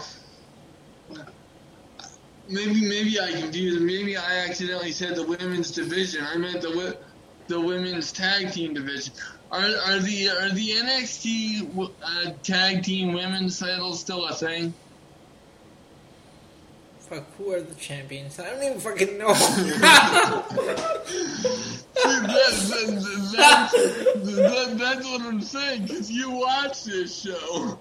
Oh wait, no, no, Toxic Attraction. They're the tag team champions. Uh, Gigi Dolin and uh, Jacy Jayne. Okay. They hold all the titles. It's Toxic Attraction. They have the tag team and the women's. Okay. So, but I'm still confused with with the women's tag team Dusty Classic. But okay. Um, going to something very positive. Um, which was this was my absolute high point for the entire show. What? Uh, Riddle-? Uh, Go no, on. smart ass. No, I don't. Um, I I don't understand that. Uh, Riddle and MSK versus Imperium. Th- this was awesome. Uh, which which uh, ra- which raises my next question because this was illustrated. This was an illustration of the duality of Matt Riddle, in my opinion. Uh, you have you have the stupid, um, you know, g- shaman gimmick that he's run- running with MSK. But see, kinda- but you see how his, this character is so different in NXT. It, it is, but so it is because it ties in with Monday Night Raw, but it's different at the same time. But I get frustrated because you see his potential as a major star and, and being a legit badass, being able to hang with with with Walter of all people and then you have him doing this stupid shit with MSK and Randy Orton. You know, what the hell? Yes, I find Riddle and, and entertaining in all aspects of this. I'm not blaming Riddle. But I mean, you have him playing a pothead and a badass at the same time. It's kind of it's kind of weird. Now, Like- uh, okay, do, you- do you like MSK? Yes, I like MSK, but not as potheads. Okay, uh, I think uh, we already covered this on uh, past episode. They're doing that 70s show gimmick. They they did the same thing in Impact Wrestling. Oh God, no. Yeah, in Impact Wrestling, they were called the Rascalz. Uh, you have Nash Carter is Zachary Wentz, Wes Lee is uh, Dezmond Xavier, and then they had Trey Miguel. So there were originally three of them, and they would all sit around a table just like they did in that 70s show. Yeah, I. uh That's just that's weird. No, we don't. We don't. We don't need. We really don't need another. Another, you know, pot smoking gimmick. I want I want Fabian Aichner to do more promos. I want to be his translator because I understand everything he says. yeah, When he said when he said to MSK, guarda questi idioti che pensano che riclamano dei campione. He said, "Look at these idiots who think they're going to reclaim their NXT Tag Team Championships." yeah. You you can be the Alex Abrahantes of uh, Or or of NXT. or guarda questi idioti che si lamentano. Look at these idiots who are complaining. Well, but that's my point. They're being made to look like idiots, and they're, and they're badass talent. So I don't know. Yeah, uh, just uh, like uh, But- the, this match was okay for me. It, this was a good match. I have it in my highlights. No, I mean the match was awesome. Don't get me wrong, but like you know, I would much. My point is, I I would much rather see the badass version of Matt Riddle versus the pothead. Yeah, Yeah, well, well, Yeah. wasn't that wasn't that what he was doing uh, before he came up to the main roster? He he wasn't doing this gimmick. He was like just being himself. yeah, Yeah, he was being the badass version of Matt Riddle before he was brought up to the main roster. yeah, and, and they Do need to that. go back. Yeah, exactly. Um, the the women's uh, triple threat was just bad. Yeah, you know what? I expected that to be uh, better than it was. Like their entrances were pretty cool, but uh, that's about it. Cora Jade's only 19. She's got a long way to go. Yeah, I mean, I just, I really don't understand what they're doing. I like Cora Um, Jade. I'm just saying she's she's very But-. She but my- way. But my point, I think she's only 19 or 20. No, yeah, she's 19 years old.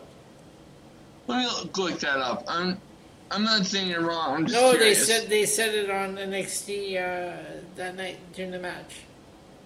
Oh, okay. So yeah, she's not ready for this. No, She, she damn near scared of the. Holy crap. Okay, so she just turned 20. oh okay. She was, uh, or or she's just about to next week. Okay. Oh my god. Oh,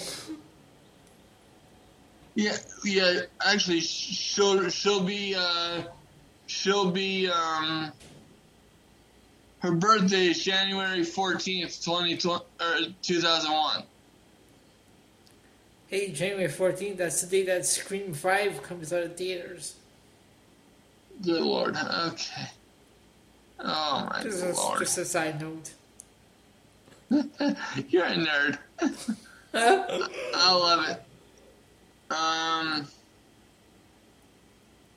and uh, yeah, so she's just, she's just she's young and she needs time. So okay, because according to this, wait a minute. So according to this, she's just about to turn twenty-one. Yeah, yeah, I'm looking at that right now. She's about to turn 21. Okay, so I was right. She's 20. I was right. You were wrong. well, no, well, no, technically, I'm just going by uh, NX, what NXT said, so NXT is wrong. Exactly. oh God, I, I love I love pointing out what's wrong with NXT nowadays on, under this different different regime. Okay, so moving on. That was that was a little bit on the fly research, courtesy of your PNC Progression Wrestling podcast. PNC exclusive. You were a little bit late on the uptake with that, but I appreciate the attempt. uh, what?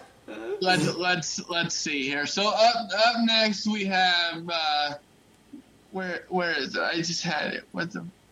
Okay, hold, hold on, hold on. Here we go. Here, here we go. So then, after the the women's match, which was terrible, this is where I could have cried.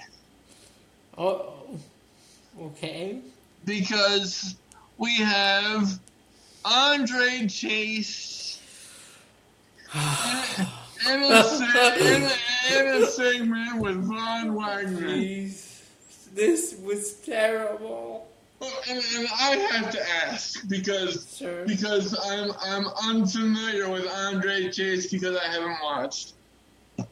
Okay. But this was so stupid. I could have cried. Okay. What the hell is Andre Chase supposed to be? The modern day Chris Nowinski? Yes. And I'm serious about that too. Yes.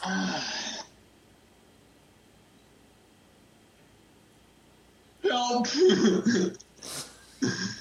Help me! And, and then, and then he gets this guy in the crowd, like he's so proud of him. He has his own section.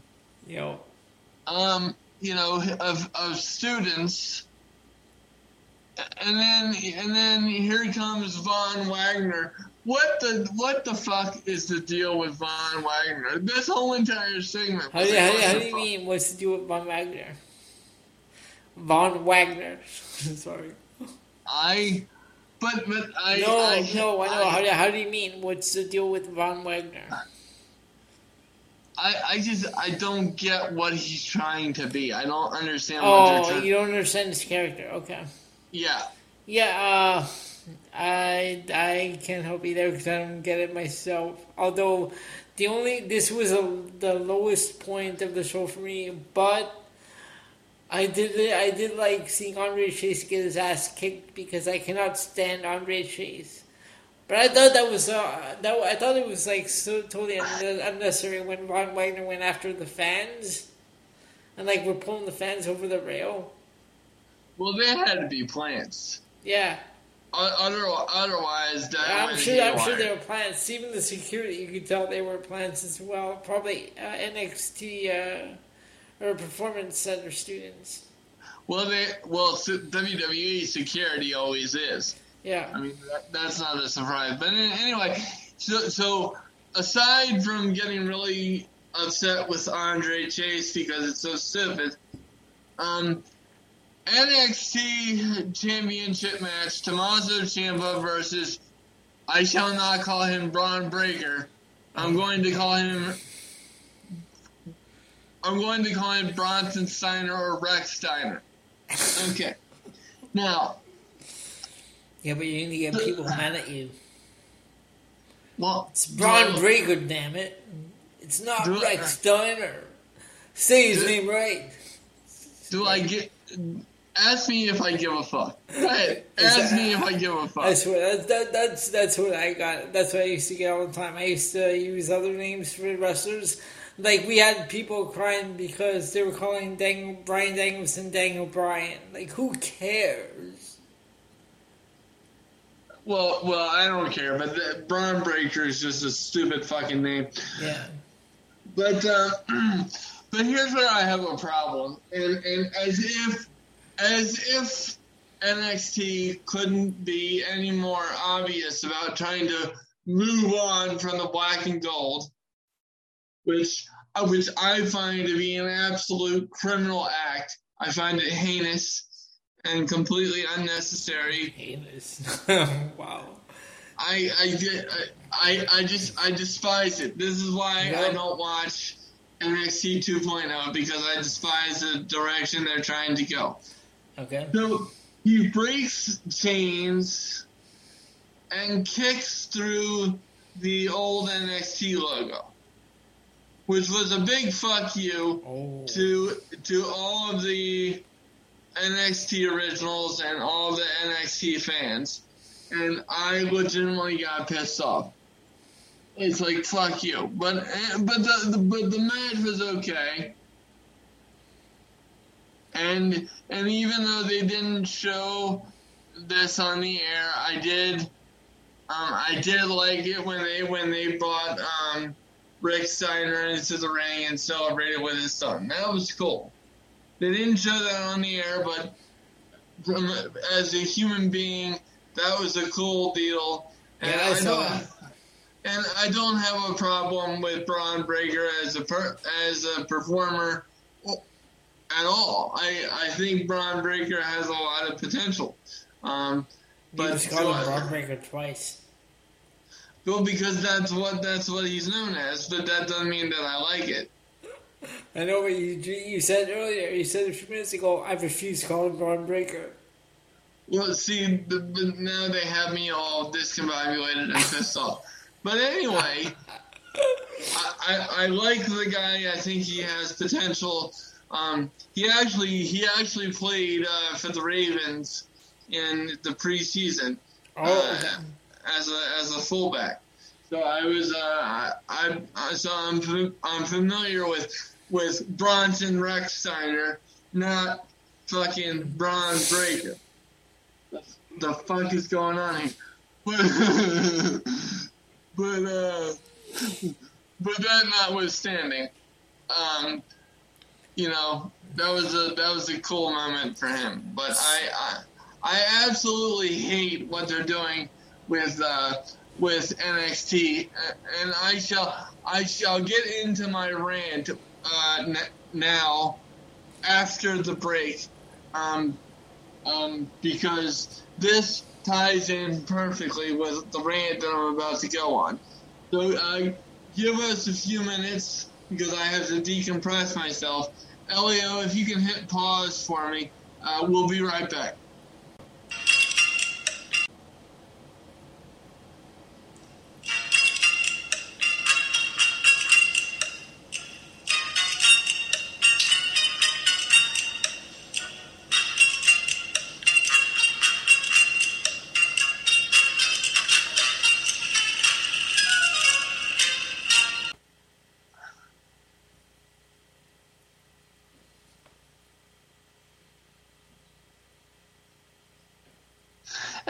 Are back. And I am so sorry, Elio. I had to take a break after my ex- extended rant regarding uh, regarding the change in the guard that uh, this this pay per view represented. But what did you think of uh, NX of New Year's Evil itself? I was um I was actually much more impressed than I thought I was going to be. They had, in all fairness, um, they had some some good matches. But it, ladies and gentlemen, boys and girls, if you thought that I had gone on a rant regarding Monday Night Raw, if you thought that I had gone on a rant regarding uh, the main event at day one, oh, this I know it's early, ladies and gentlemen. It's it's January seventh, around three thirty, as we're recording this right now. But this may very well be the rant of all rants in the history of this podcast. Ladies and gentlemen, Elio, my esteemed Canadian co-host, I love you so much. Are you ready for this rant right here? Hold on. I got I got the stopwatch set up and go. Ladies and gentlemen, please forgive me because I have to, I have got to let myself go off regarding these releases surrounding NXT right about now. I, I can't even get the words out of my mouth properly. I'm very upset. Deep breath, and let's get ready to go because let's let's listen to some of these names that have gone off, and they're going to get bigger as I go down this list because I'm pretty much going from bottom to top here. Oh, there's there's more. Okay, I thought it was just names that we had heard. Okay, go on. No, no, no. So this was this was trainers, this was staff and talent regarding NXT. So here we go. First off, we have Ace Steel, aka uh, CM Punk's trainer. Apparently, he was working with uh, NXT. We have the former head writer of SmackDown, Road Dog, Jesse James. Uh, okay, yeah, go on. We, we have the former manager of WWE Hall of Famer. Yes, I said it. The Great Khali is a Hall of Famer. Boo. Uh, Ranjin Singh, aka Dave Kapoor. We have Ryan Katz, who who was apparently a big deal on uh, on SmackDown. Okay. In some sort of head writer, writer capacity. George Carroll, I'm not sure who that is. Mm-hmm. Um, Hideki Suzuki, aka the uh, the huge guy from Diamond Mine. Wait a minute, wait, wait, wait, wait. Hachiman? Yeah. He was released. Yes. Okay, go on. We have a 15 year veteran referee in Scott Armstrong. Oh, what? Okay. Uh, we have Kathy Carino. I'm not sure who that is. Uh, Timothy Thatcher. What? What? Well, yeah, I mean, I, I'm, ladies and gentlemen, I am livid at, because, wow. Like, Wow. how What I the- don't, I don't understand that one at all. But at the same time, I'm happy for Timothy Thatcher because he wasn't ever going to get used properly in WWE, and we all know that. WWE is sports entertainment. Timothy Thatcher is a professional fucking wrestler. So in, in some way, I'm very happy for him. Uh, next up, we have Danny Burch. Wow. He's gone. Guess he can join Oney Lorcan. Exactly. Okay. And then, and then we're getting to the main events, people. We have William Regal. No, no, what? Okay, Ben. Now look. Will Nick you walking pine cone. How do you know what you're doing? Because I don't think you know what you're doing. If you knew what you were doing, you wouldn't be doing what you're doing, okay? William Regal has been with the company since 2001. He's been the commissioner on Raw. He's been the European champion. He's been the king of the ring. He had that god awful real man's man gimmick. You release William Regal, a staple of NXT. Are you out of your mind? Clearly you are, because of what the fuck you're doing. Go on. I mean, this move right here, and I'm not even done yet, people. Let's just round it off. Let's just put let's just put the icing on the proverbial shit stained cake here. Because Samoa Joe has been released for Uh, the second time. Another one. Okay, let me tell you this. They released him the first time. Then they're like, oh, well, we fucked up. We'll bring him back. They have an NXT. He wins the championship. He has to g- surrender it because he's injured. And they get rid of him again. What the fuck? go. Go on. Well, well, well, I'm not even convinced he was injured the first time. I don't know what the hell that was, but Oh my god.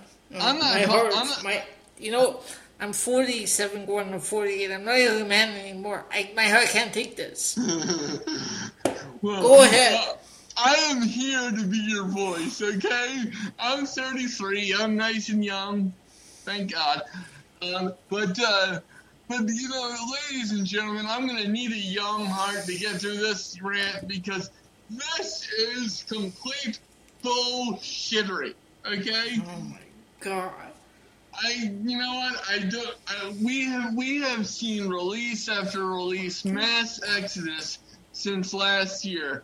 2020 and 2021 were was mass exodus season in WWE, and this what happened yesterday is absolutely the antithesis of what should be happening in WWE.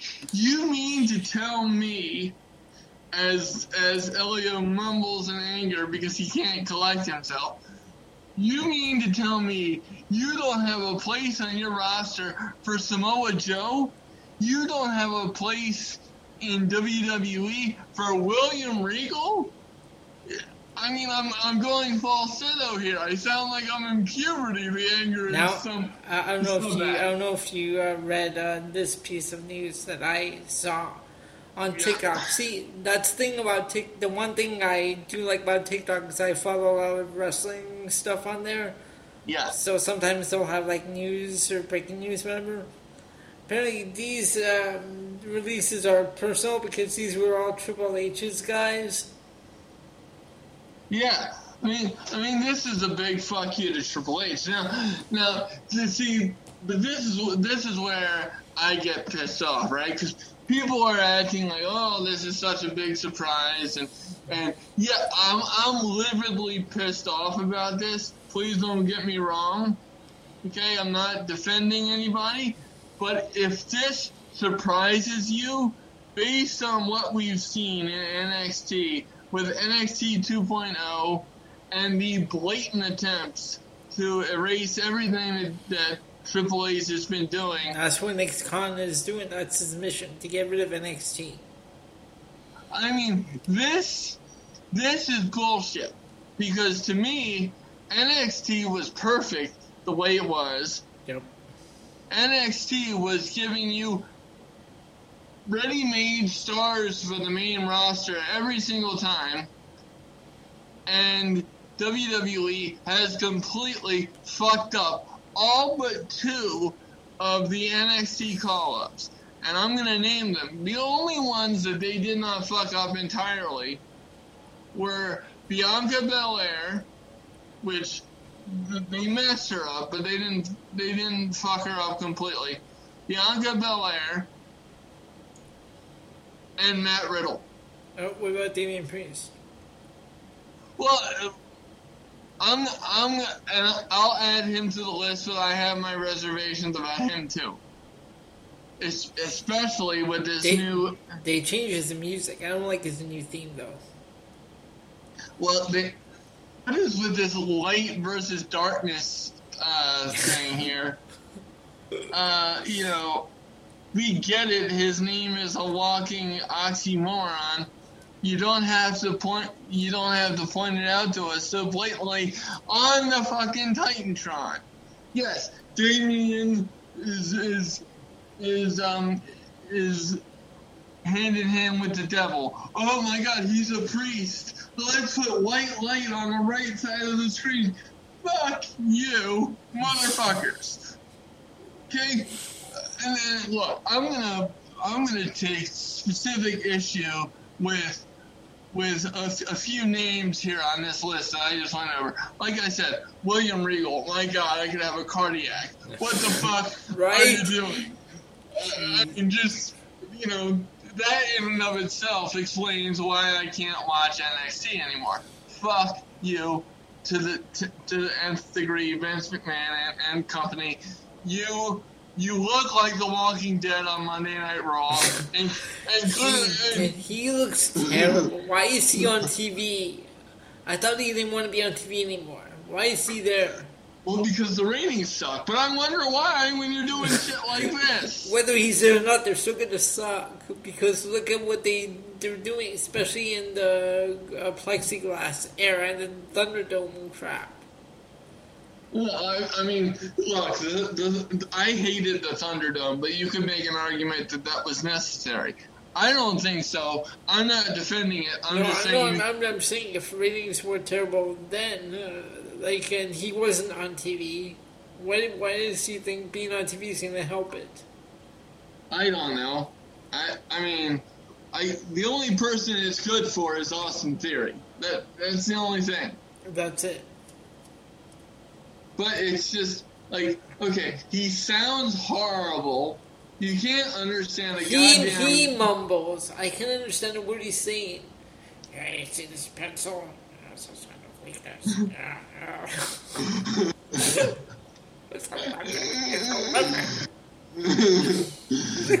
what? That is so perfect. But, but it's just, in all seriousness, people, we're ha- we're ha- we're trying to have fun with this, but what the f- is going on? But but and and he, but here's the second part of the rant. For people that say, "Oh, this is so shocking," this is what I hate about the IWC. Because people act like, oh my god, but you know, you know, have you not seen this coming for uh, for at least a year now? Good God, you have got to have the IQ of a fucking pencil shaving. If you if you're surprised by this, courtesy of Nick Khan, Vince McMahon, and Bruce fucking Pritchard.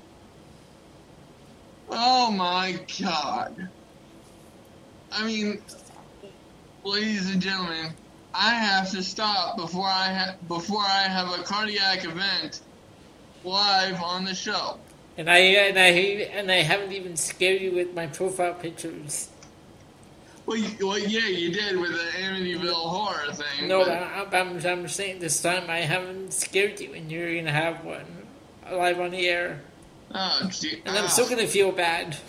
well, I mean, you know, luckily we still have wrestling roulette to get to, but yep. my God, ladies and gentlemen.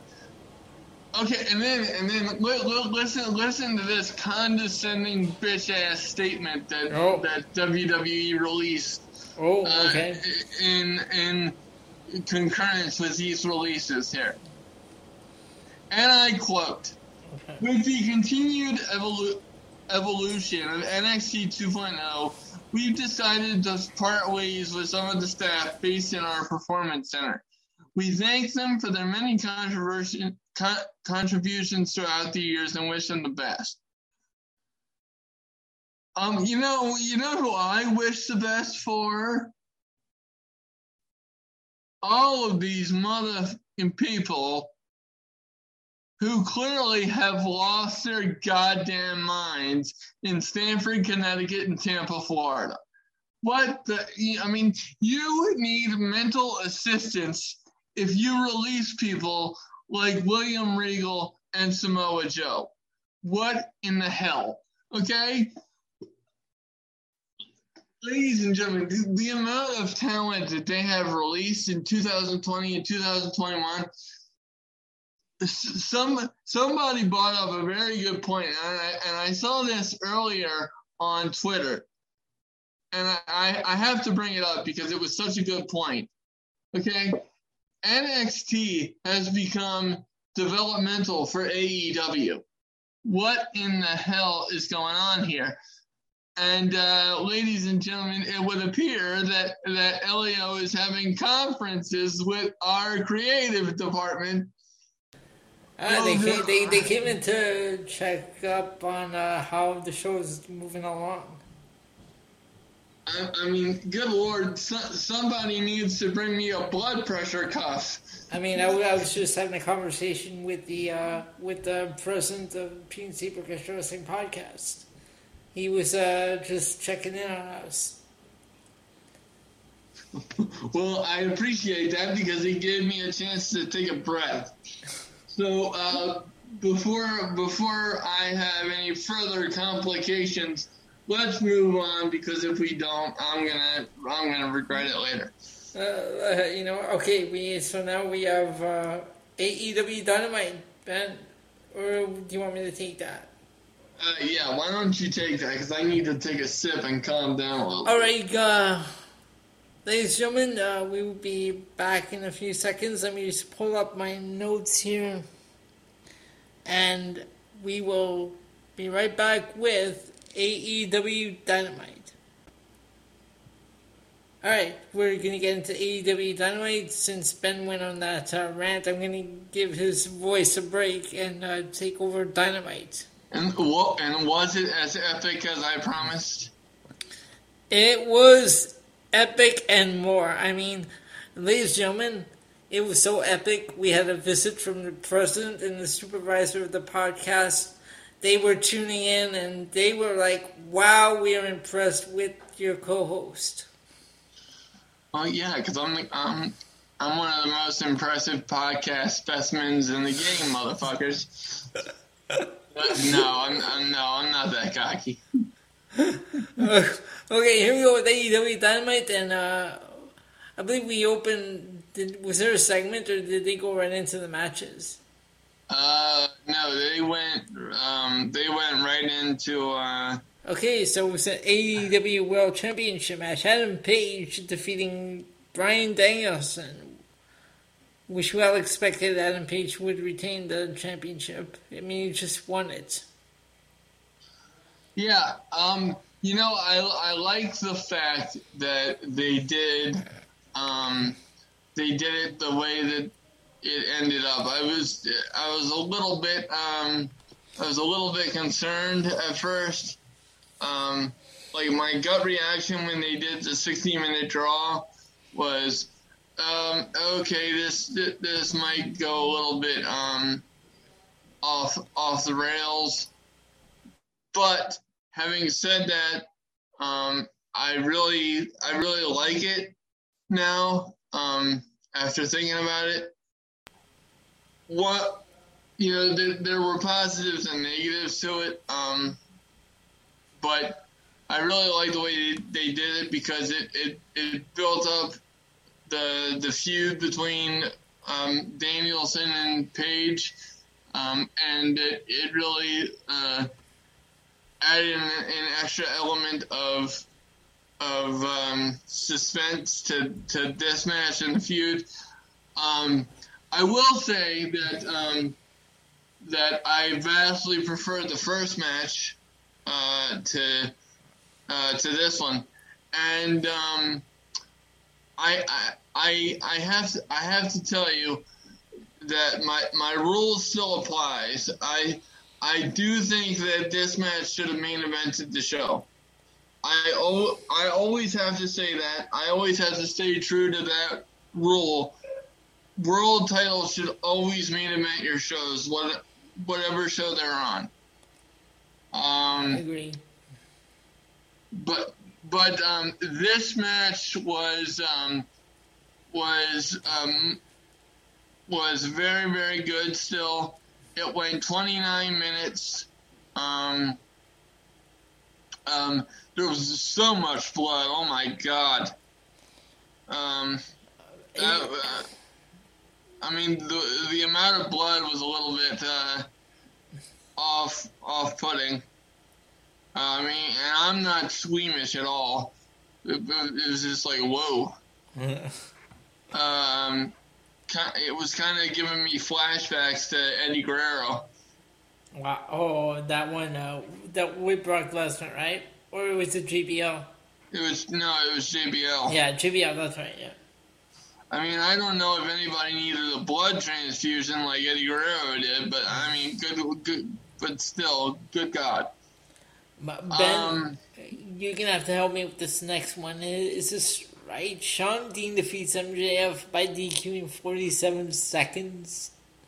Yeah, and I'll I'll explain that, but but first I don't want to I don't want to skip over this first one too much. Oh, okay, um, go on. But uh, what did you um, what did you think of of this match in comparison to the first one? I actually enjoyed the first one a lot more. Yeah, I did one. too. I did too. I mean, okay, there was a, it was a draw, but Guess that just prolongs like the feud and then like it stretches the program out even more. Yeah, I mean, I mean, it, it definitely had its uh, um, had its purposes, but um, the one the one drawback uh, to it um, was because we all knew that Adam Page was going to win, so the they did a good job in, in, the match, making it making it seem like um, you know trying to make the ending seem un, unpredictable. You know, because um, he because um, uh, Danielson avoided those two buckshots, um, and um, and did a lot of stuff. But it's and I'll tell you what that flying knee uh, that uh, I forget what they called it in WWE, um, but his flying knee finisher when when he hit when um, Danielson hit that, I thought it was over. Um, um, so they got me on that one, but logically, I mean, nobody was nobody nobody would would believe that Page was going to lose this title. So it, it was a very entertaining match, but um, I I would have I would have um, preferred um, that uh, that we would have gotten the straight up winner in in in the first one because that that was a that was a classic. Although I very much so even though my personal preference would have been to have a winner in the 60 uh, minute match. I completely understand why they went with the draw, and I, I even support it. It's just my personal preference would have been for a for a definitive winner because uh, this, this one lacked a little bit of the drama that I uh, that I would have wanted. Okay. But but but that that is saying nothing against the talent because because Page and Danielson busted their ass in this and this match was very very good. But it should have main evented the show because guess what was after this? Um, after this was Wardlow uh, defeating Antonio Zambrano in a one minute twenty three mat- minute match, a one minute twenty three second match. No, no, it was uh, it was MJF versus Shawn Dean. oh, point. sorry, sorry, that's right, that's right. You said because I, I, thought uh, you were you were gonna move on to that one. Uh, that's why I was that's why I was looking at that one. Okay, go on. Okay, so so to answer your question from earlier the reason why uh, Shawn Dean won by DQ so quick is because um, was because CM Punk had uh, had was um, was trying to get um, MJF screwed. He was pretty much screwing them because he was um, because this was going to set up their latest um, back and forth. So um, MJF was coming down uh, to the ring to do uh, his match against uh, Shawn Dean, and then um, and then as soon as the bell rang, uh, CM Punk ran down to, to the ring. Um, MJF slides out of the ring. Dean's calling for him to come back in. MJF won't come back in. CM Punk turns and hits Shawn Dean with the GTS and gets and gets MJF disqualified, which sets up their latest verbal joust. Oh, okay, so this so this is where that took place. Okay, I wasn't sure because I saw it on Instagram, the promo that he cut on, and okay, Ben, why are we still taking shots at WWE? I don't know. Right. I mean, pe- people, I, I know exactly the line you're talking about. Like, you know, you you can main event, uh, you know, three night extravaganza with WrestleMania and then get released. Yeah. I I get it, but like I, that's like one of my major pet peeves of the AEW is that they need to focus on their on their own talent in their promos and not constantly Yeah. like point out that they're not WWE. Like we understand that, we appreciate it. Trust me, AEW does so much, so many things better than WWE. I understand that. I'm a, I'm a fan, but I'm not going to be an AEW shill, you know, and and not criticize them when I feel like it's warranted. So that was a little bit weird for me. Uh, Yeah. I, re- I, re- I really don't understand what they're doing with Wardlow. Yeah, Wardlow destroyed Antonio Zambrano in 1 minute 23 seconds. See the way I said that? Antonio Zambrano. Well, you're Italian, so I can appreciate that. Th- This and this next one pissed me off. But before you go on, I, are, we still on the Wardlow? No, I, Oh. I was I was moving past Oh. it. Did you have something to add? No, I, I was just gonna say I think I can see him. He's gonna turn any day now. Well, yeah, this is this is this is this, this is to set up a uh, a face turn for him. Yep. I can very easily see that. It's just I think that can be done without the squash matches. I don't I don't I don't understand the need for the squash matches. Neither do I.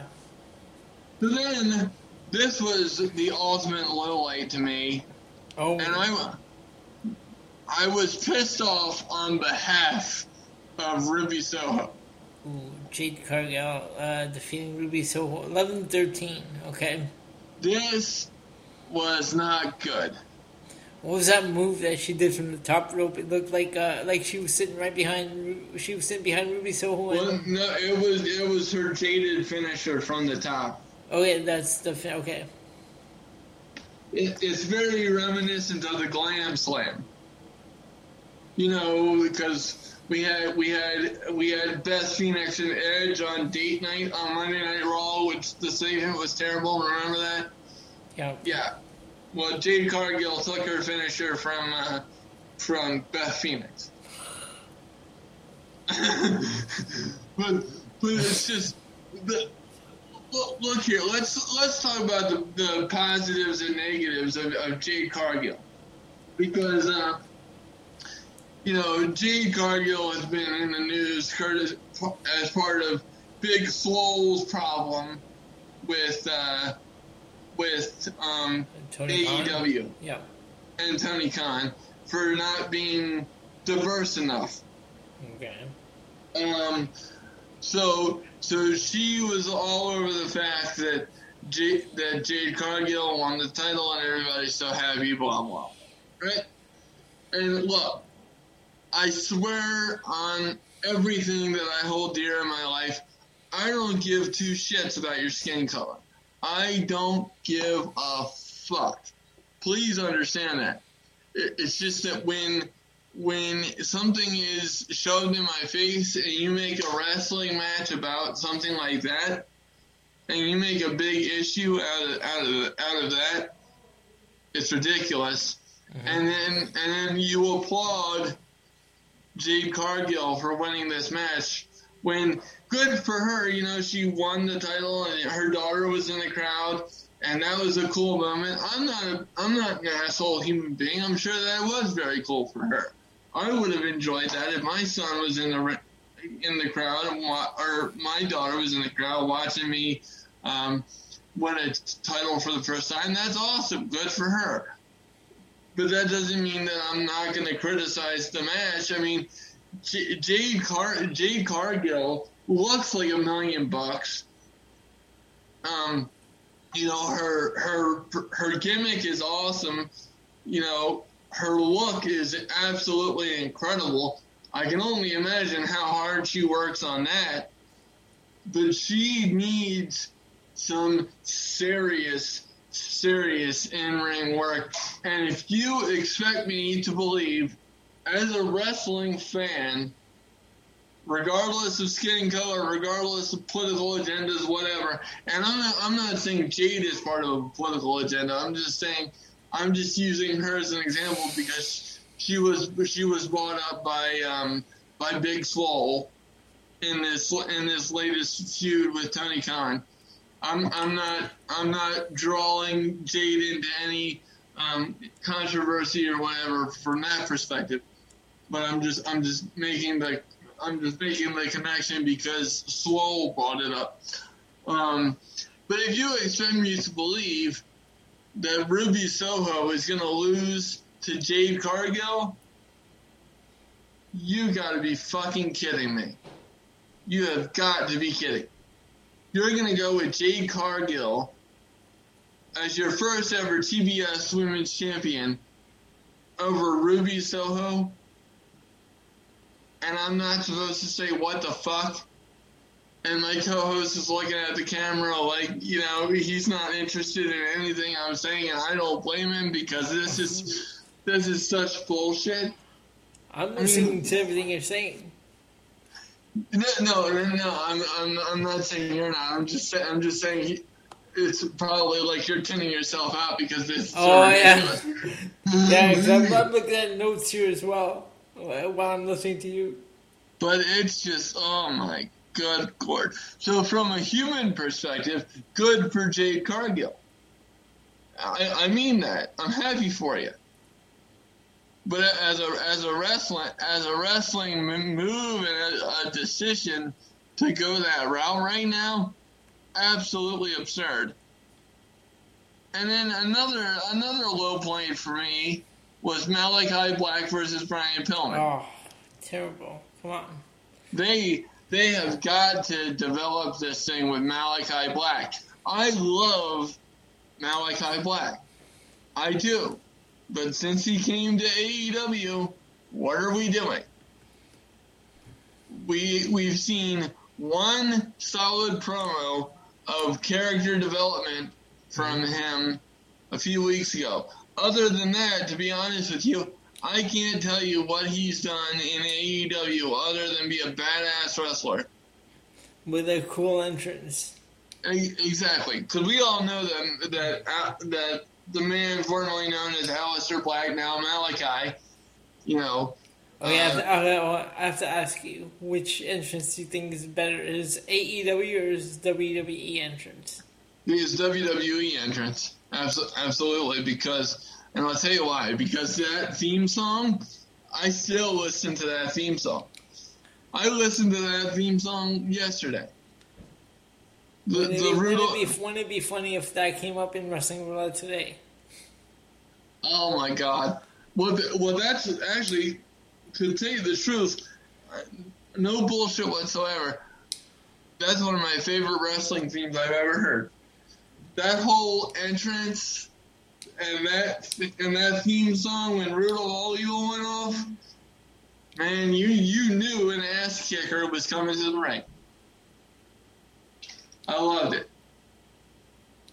And, and, and like I said, outside of that one promo where it seemed that he was teasing Brody King to be a disciple of his, which if they go that route, that's awesome. But they really need to be mindful of, of character development for Malakai Black. Mm-hmm. And then we have the main event, the AEW Tag Team Championships. We have new champions. Jurassic okay. Express. Good for them.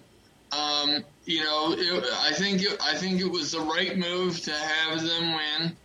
I'm especially happy for Jungle Boy. I, I, I see huge things for him in the future. Um, but I we would be remiss if we were not honest with with um, with the fact that a dark shadow was cast over this match. But it looked like, it, at first, it looked like uh, um, Rey Fenix broke his arm with that spot.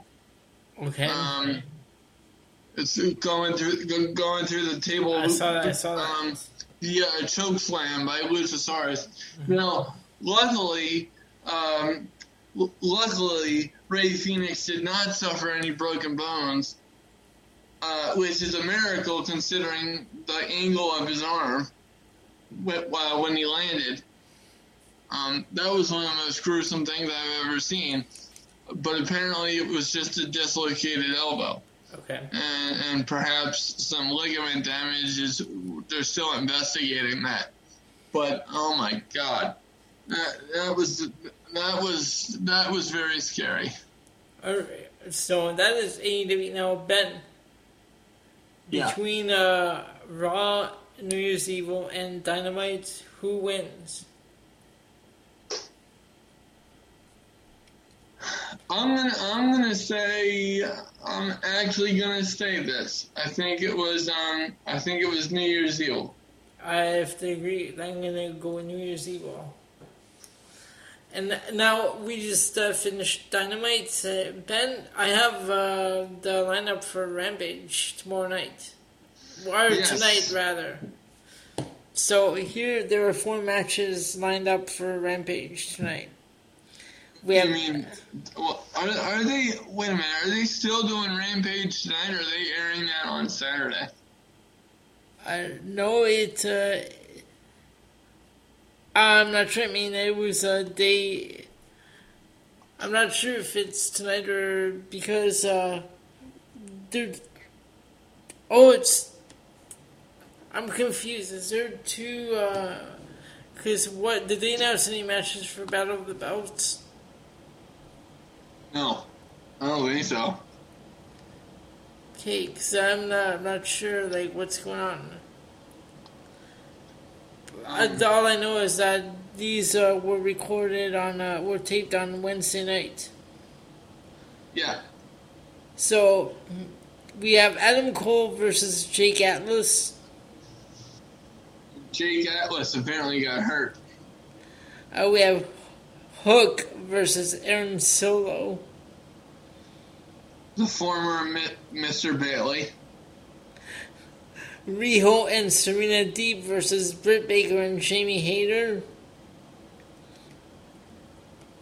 And then in the main event, we have Eddie Kingston and Ortiz and Santana versus Daniel Garcia and oh. 2.0. My my only hope is that 2.0 got their ass whooped. So that all takes place on the next Rampage, either tonight or tomorrow night. I'm not sure which one, because that see that's confusing when they announce a Saturday night show, just like out of nowhere like that. It's confusing. Yeah. So that is uh, Dynamite, and now we're gonna move on to Time Warp and Ben. We only have two show two shows this week, both from Memphis, because we're gonna be back with another show on Sunday night. Yeah. Absolutely. So we are going to back to March fifth, nineteen eighty-eight, with Memphis Wrestling, and we have four matches on the card. In the opening match, we had Samoans defeating Ricky Nelson and Doug Dancing. Eddie Gilbert defeating Kenny Wayne. The team of Jeff Jarrett and Billy Travis defeated Tommy and Doug Gilbert. And in the main event, the Southern Tag Team Championships, the Bruce Brothers defeated Max Payne and Gary Young. Cool. And I I um. Okay. Um, I just um, I just now checked um, for you uh, while you were doing that. AEW Rampage is tonight, and then they're doing Battle of the Belts tomorrow. See, that is so confusing. uh, okay.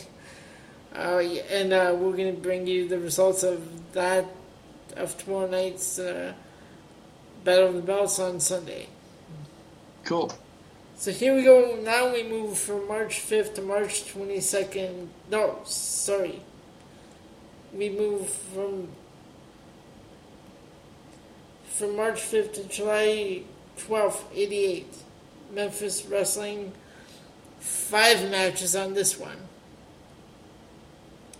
We have Phil Hickerson defeating Sean Baxter, Robert Fuller defeating Alan Reynolds, the Great Senshi defeating Tommy King, Max Payne defeating Reddy of Rough and Ready, and Billy Travis defeating Brickhouse Brown by disqualification in the main event.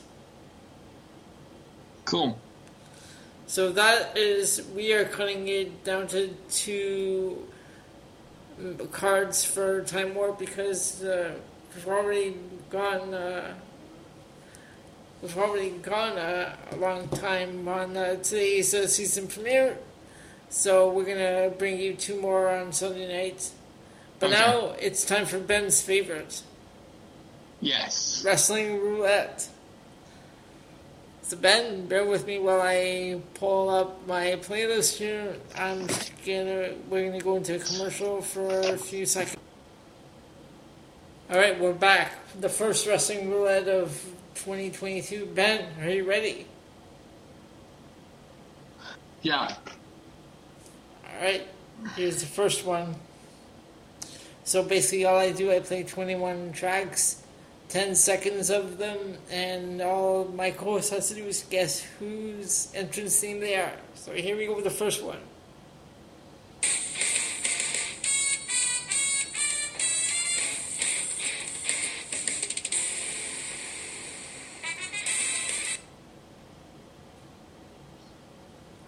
Um. I have no idea. That Honestly. is- Do you have any guesses or no? Uh, no. That is Gran Metalik. Yeah. Uh, there's no way. Uh, no way. All right, zero and one. Here we go. Track two.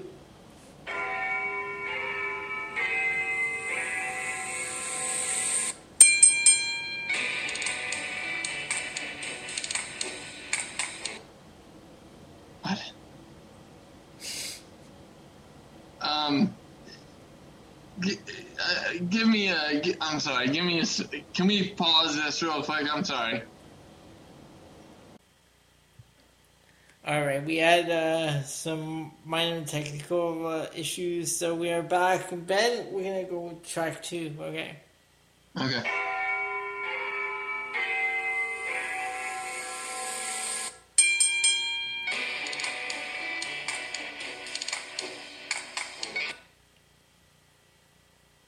Sounds like a Christmas themed uh, episode, uh, song. Uh, and I I really don't. I'll probably kick myself, but I don't have any clue. That is Anthony Ogogo. There, there, yeah, there's okay. There's no way in hell I would have got that. Nope. Okay, that's that's okay. All right, here we go. Next one.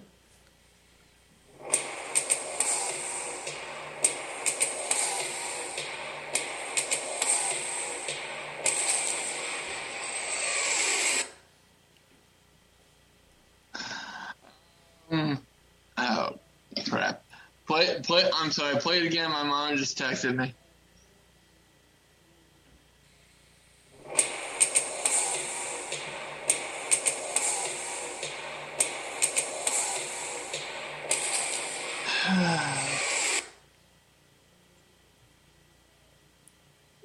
Jack Swagger? Uh, No.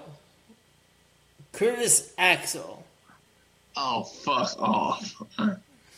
Oh god! Eh, According to him, he's still in the Royal Rumble. Okay, we're we're we're uh, we're, we're not getting We're anywhere. 0 and 3. Okay, here we go.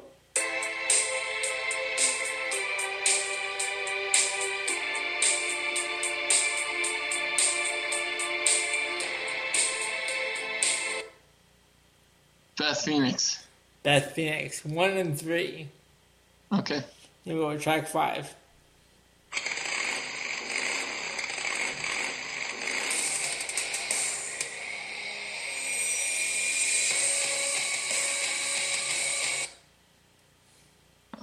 Baron Corbin. Baron Corbin.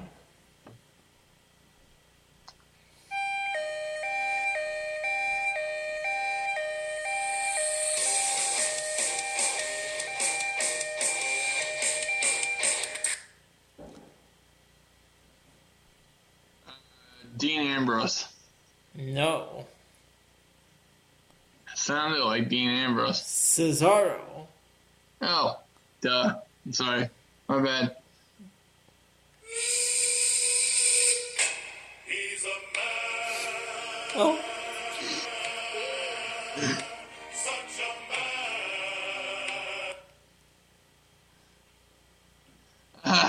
Well, you're not having a very good day, are you, William Regal? Holy shit. You see that? We, we spoke about him earlier, and his theme appears in the Wrestling Roulette. Uh, Okay. So, Here we go. what is, th- three and five, I think. three and four, actually. Okay, three and four. Okay. Track eight, here we go.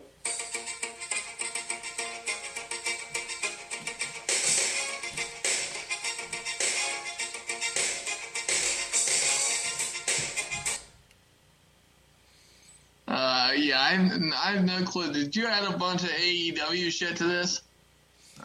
I've never heard that before. I added AEW themes, but that is the WWE theme. Actually, that's Virgil's theme.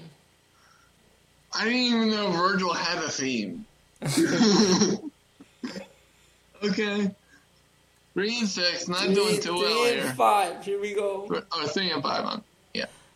Track number nine, here we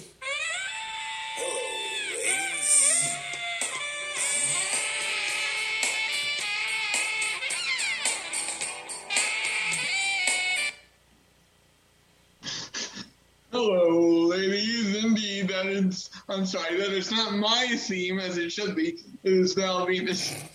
Uh, Four and five, but yes, Val Venis.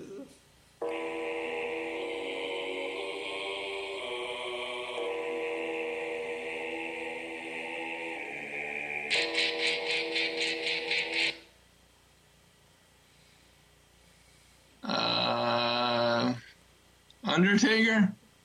No, it is a it is the machine. It's a WCW theme. Okay, we're not gonna count that because I have. What the machine? No, we're not counting that.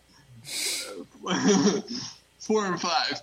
The only the only machine that I will give credit to is Jake the Machine Davis, and his and his theme song is um is uh, Machine Head by Bush.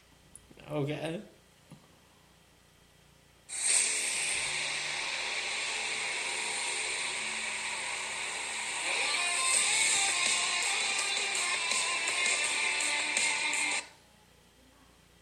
Oh my God, we're not doing too well here. Uh, no, not. I have no clue whatsoever. That is the Pinnacle's theme. Oh fuck, right off. Uh, Four and six. Track eleven. One, two, is this on? Yo, Jimmy Henry with that Triple H.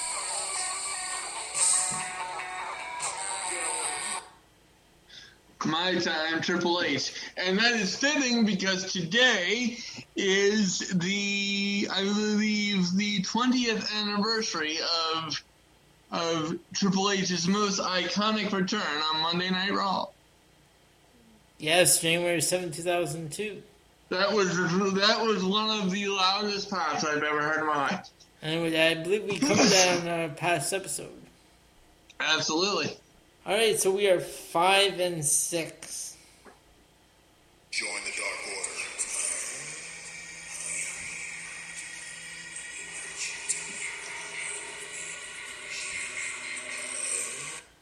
Do you want to take a guess? Well, I, well, I would have gotten that anyway because I rec- I recognized the, the the humming in the middle, uh, the Dark Order.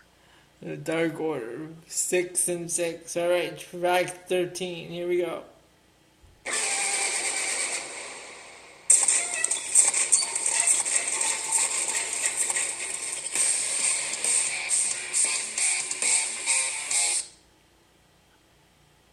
Oh God. Um. Play. Oh, I'm sorry. Play it again.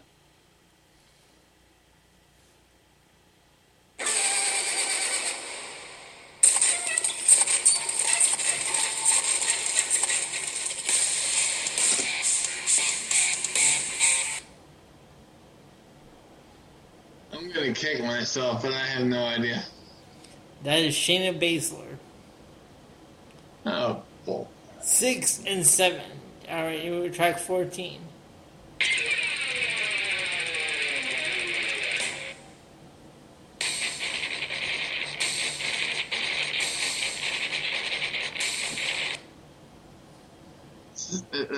What did you do to this list? I don't, I don't, I have no idea. That is Horace Boulder, WCW theme. Who the fuck is that? Okay, Horace we're not, Boulder.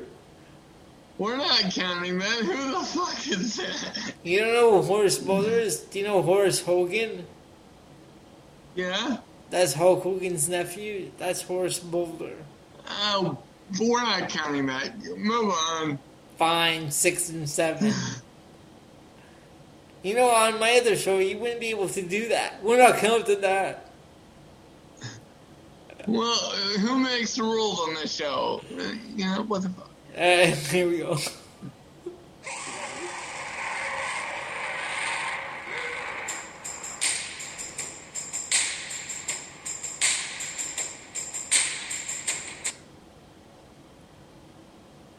Nation of Domination?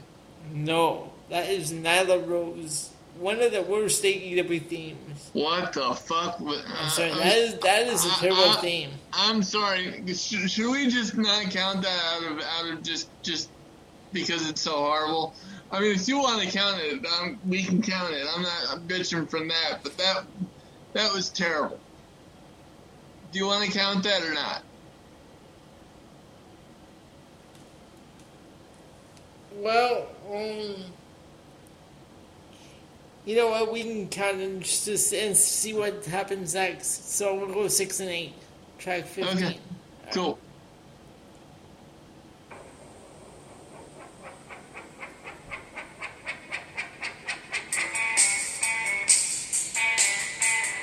What, what the fuck? Jesus Christ. What? I have no earthly idea. That is, Tex- that is Kimmy Von Erich, Texas Tornado. Okay, alright. Six and nine. Alright. Here we go, track 16.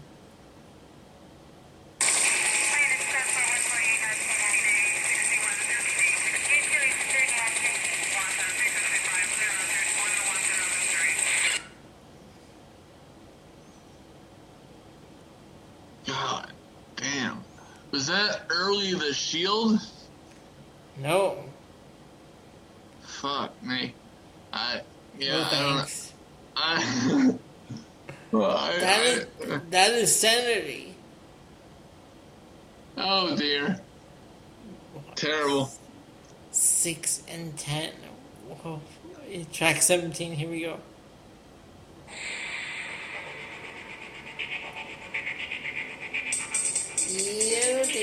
Count that. Uh, that's a WCW theme. Yeah.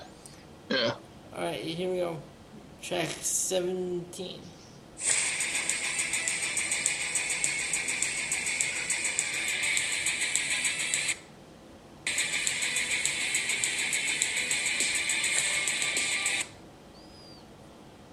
I have not a damn clue. That's Jake Roberts' AEW theme.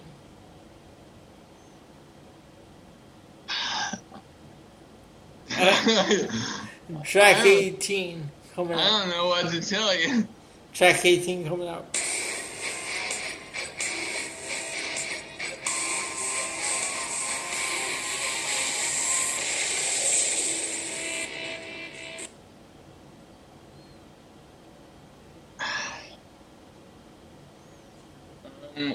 Oh god. Nathan Jones? I don't. I have no fucking. That is Neville. Oh. I'm sorry. Here we go. Track 19.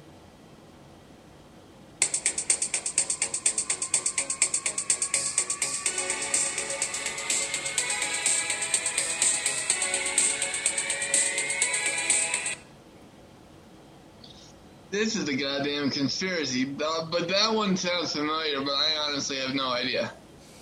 That is FTR. Oh my god. And you know what? I'm hearing that for the first time. That is a complete ripoff of the Midnight Express theme. I agree. Oh my, what are they doing? Alright, What what is that? Like six and thirteen? I'm sorry. let me go track uh, 20.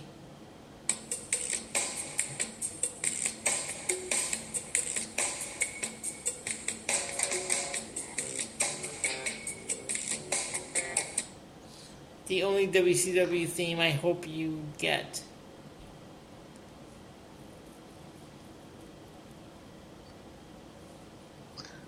Play it again.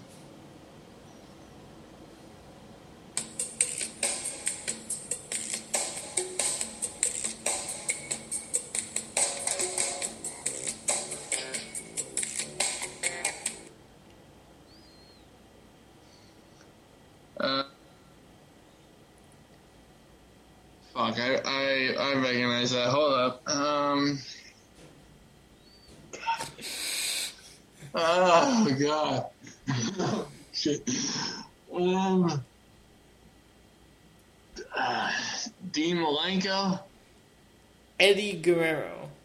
Oh, for. Oh, I, I'm so sorry. Okay, here we go. Last theme. Track Hey, 21. what do you want the fuck, man? Track 21, are you ready? Uh,